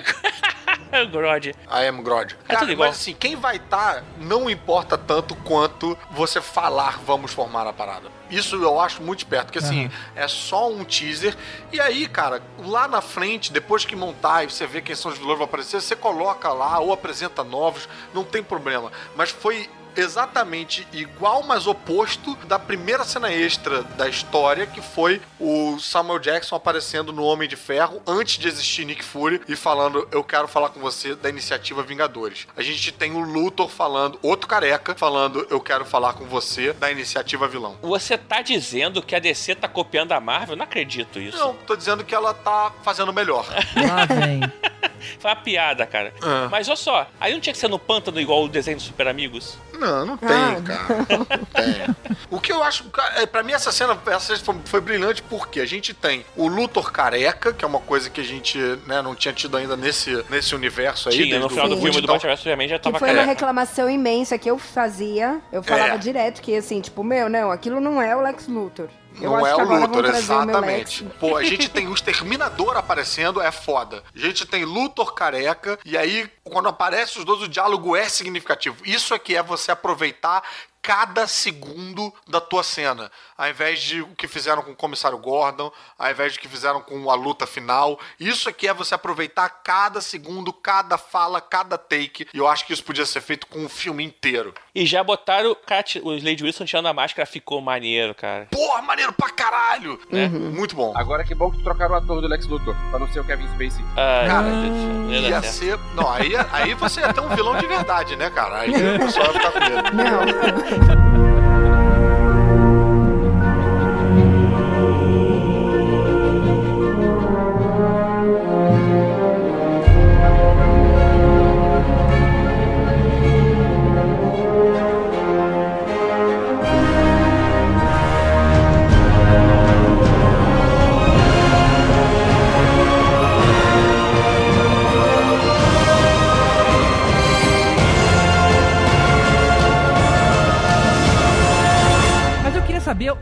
vocês acharam de verdade. A gente fez aqui um monte de crítica, um monte de elogio, mas no fim das contas, no frigir dos ovos, valeu ou não valeu? Caruso, o, você que é Marvete safado. Cara, eu achei melhor do que Batman vs Superman e pior do que Mulher Maravilha. É, eu achei Mulher Maravilha um filme pô, que me empolgou muito mais e eu fico com essa decepçãozinha porque a Liga da Justiça deveria me empolgar mais. São os maiores heróis até. Não é pro, não é pro achar Thor 3 melhor do que a Liga da Justiça, entendeu? Mas você não Liga achou, é né? Thor melhor. 3 melhor. Cara, eu sinto em dizer, eu sinto dizer Não. que sim, cara. Achei Thor 3 melhor do que Liga da Justiça, sim. É, então é Marvete safado mesmo, gente, não tem jeito, vai. Eu prefiro, eu prefiro ficar na comparação com os filmes da Warner DC e eu achei Mulher Maravilha muito melhor do que Liga da Justiça, apesar do final da Mulher Maravilha ser um pouco desencontrado. Eu achei um filme muito mais. É, por exemplo, uma boa comparação. Liga da Justiça tem cenas isoladas, tem uma, momentos muito mais fodas do que vários momentos do Mulher Maravilha. A olhada do, do Super-Homem pro Flash, todas as cenas do Flash, o Super-Homem com o Batman ali, você sangra e tal. No entanto, Mulher Maravilha como um todo é um filme melhor, mais bem amarrado, mais, melhor conduzido e tal. Então, por isso eu acho que ela sai ganhando, assim, tipo, na, na média. Então, minha nota pra esse filme é 6,5. Ah, Marvete safado. Vai, gente, passa. Termina aí o cast, porque depois dessa. Não. Seis e meio é putaria, né? Vai lá, Carol, você. Eu curti pra caramba, assim, o filme. Eu saí realmente empolgada. Tô esperando continuação. Eu falei, meu.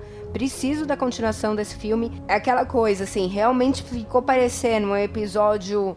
É que nem uma animação da DC, sabe? O que a gente sempre falou, ah, a DC sabe fazer animações muito bem e ela soube fazer entregar esse filme muito bem. eu não esperava mais. Eu também nunca vou esperando muita coisa dos filmes, então eu aprendi. Isso não me decepciona mais, entendeu? Mostrando que é uma fã de DC, realmente, né? Já aprendeu, aí não esperando nada.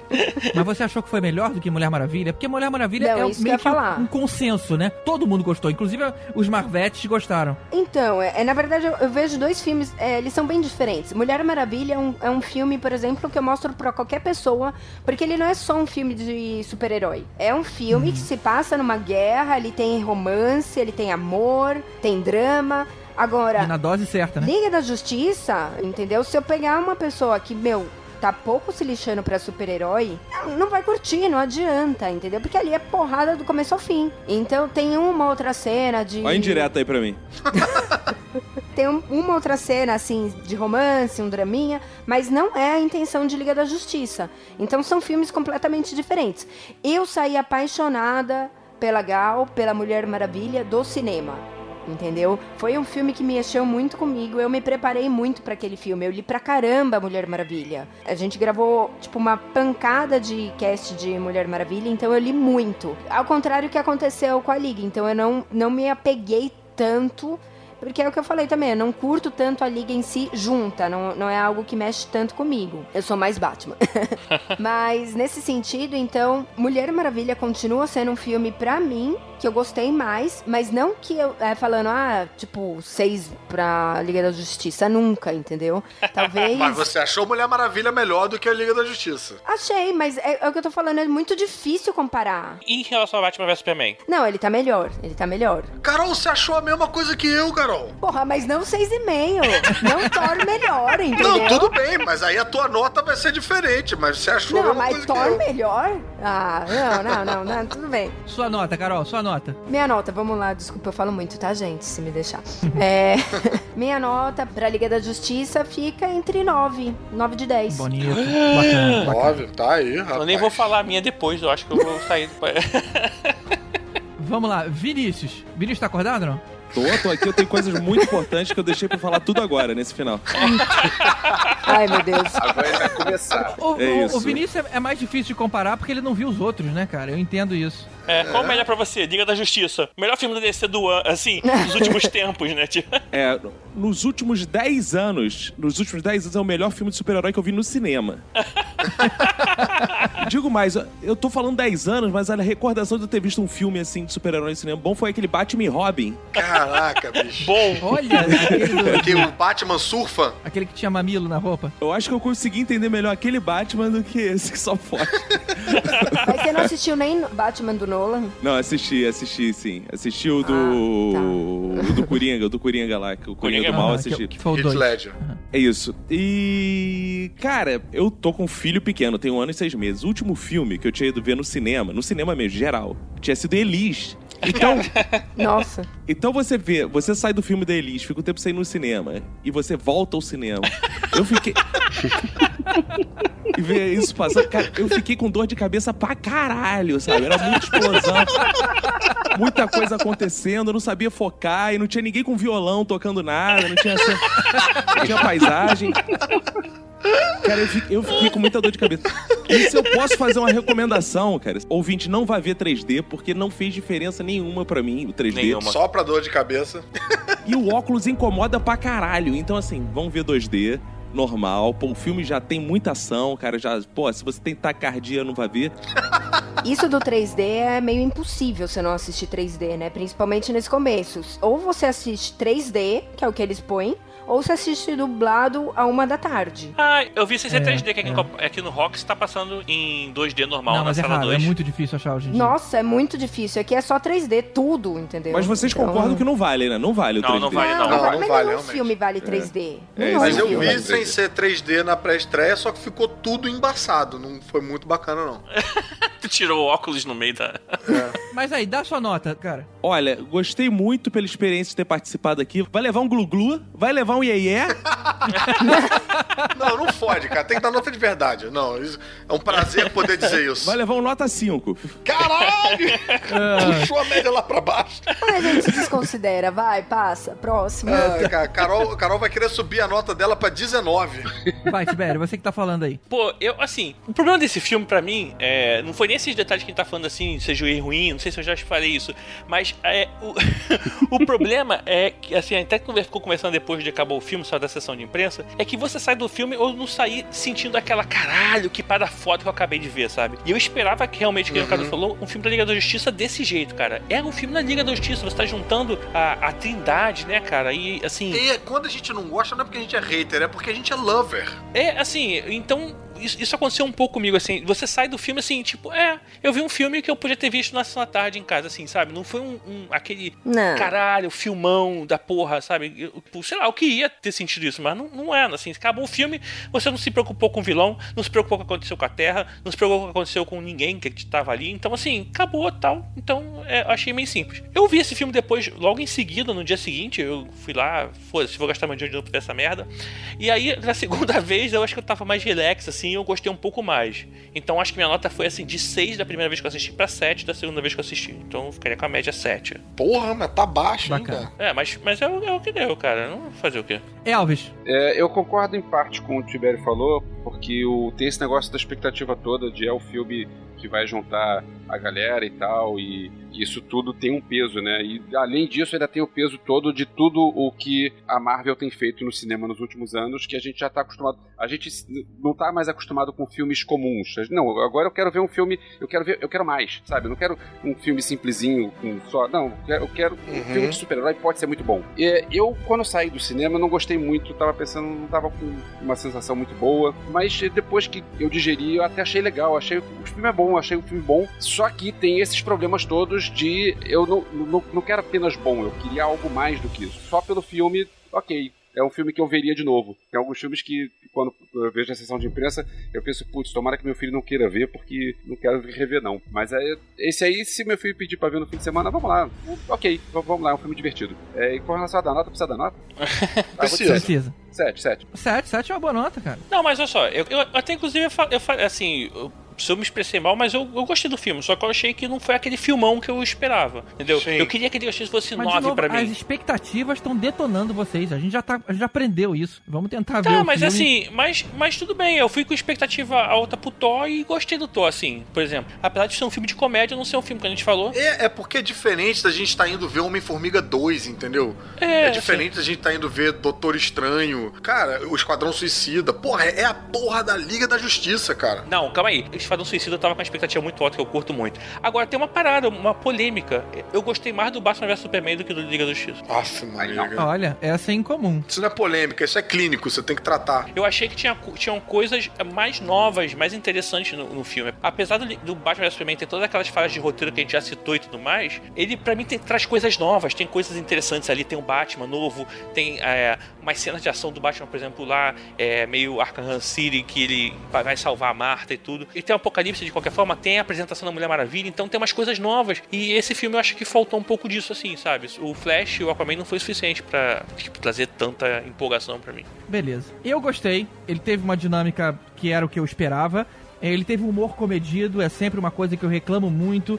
é, o excesso de humor em outros filmes, principalmente o da Marvel. Esse eu achei ali que tava na, na medida. Teve um pouquinho mais do que o normal, porque o Flash era o alívio cômico. Mas até com o Arthur, naquele momento lá divertido que ele senta no laço, eu acho que foi, tipo assim, uma, uma leve gracinha. Eu gosto desse, desse humorzinho mais refinado. A sentada do laço é muito boa, a gente esqueceu. É, essa cena é muito legal. A gente não falou da Sentada no Laço, mas, cara, eu já tinha visto aquela piada em meme, em tirinha e tal. Eu achei Ah, meio bom, tipo, eu, eu não tinha visto, né? Então pra mim. Jura pra que mim foi vocês estão fazendo essa piada agora, nessa altura do campeonato? Ah, eu achei maneiro, cara, achei maneiro. Pra mim foi nova. Eu gostei de, de ter visto de novo a Mulher Maravilha fodona. Eu realmente, eu nunca gostei muito da Mulher Maravilha. E desde o filme da, da Gal Gadot, pra mim é, é um dos meus heróis tops, né? Heroína, no caso. É, gostei de ter visto ela fodona. Inclusive naquela hora que ela fala pro Cyborg, se eu fosse atacar você, eu teria feito isso no lago. Caramba, isso mostra que ela maneiro. tava dominando a situação maneiro. o tempo todo, Nossa, cara. foi muito boa. Caramba, puta, é- ela é muito foda. Só por causa dessa cena eu vou subir agora minha nota pra 7 ao invés de 6,5.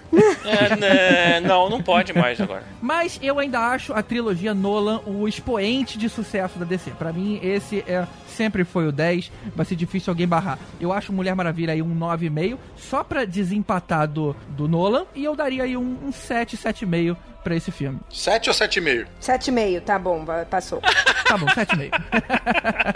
Vou ficar aí com 7,5. É, então nossa média ficou mais pra 8, assim, né? Cada Carol. Que puxou pra cima. Da próxima eu falo 10, entendeu? Pra É, cara. Nossa média ficou 7, cara. 7, né? É, mé- média 7. É, não é ruim, cara. É, isso Passou. porque eu tô considerando o meu meio, eu botei o meu meio. Se eu tirar o meu meio, a nossa É. média fica diferente. Gente, olha só, se vocês quiserem, eu posso aumentar minha nota também. Eu não tenho problema nenhum em negociar minha nota, não. Dependendo do que vocês me oferecerem em troca. Não, acho que a gente fica com o meio do Caruso aberto e, e vambora.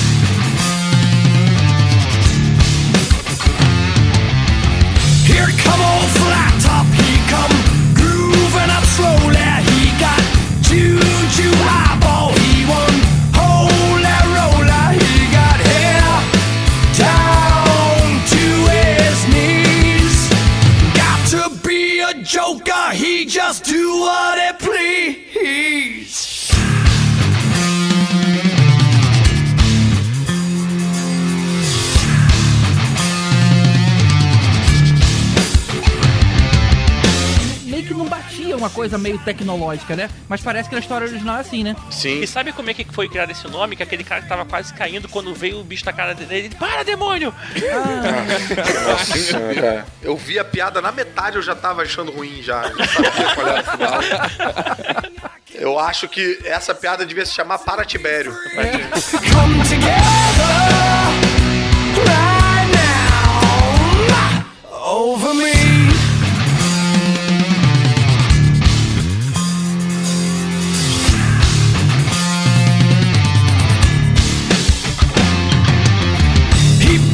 touch.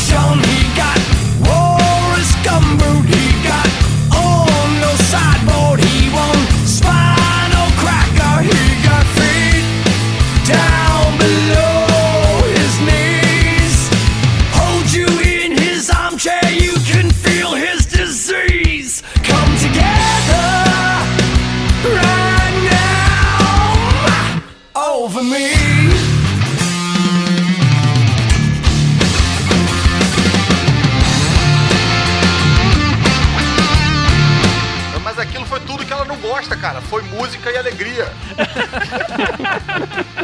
Coração de pedra da Carol. Não, você sabe o que é o pior? Agora eu vou contar, sabe? Quando o Elvésio ele foi me chamar, ele assim, tipo, meia hora. Ó, mas o cast é engraçado, tá? Você só tem que ser engraçada. Eu juro, eu tenho esse, eu vou printar, depois eu mando pra vocês. Tipo, não. Ah, ele até fala, né, na conversa. Eu acho Porra, que o tom. O tom é engraçado. Eu, tá bom, eu entendi. Não seja rabugenta. É isso mesmo, cara? É, entendeu? Ele falou umas 50 vezes. Porra, Bom, Elvis é beleza. foda. Caraca, quer dizer, é, é um milagre você ter vindo com esse convite maravilhoso que o Elvis fez. A gente pede desculpas por ele. hein? Beleza.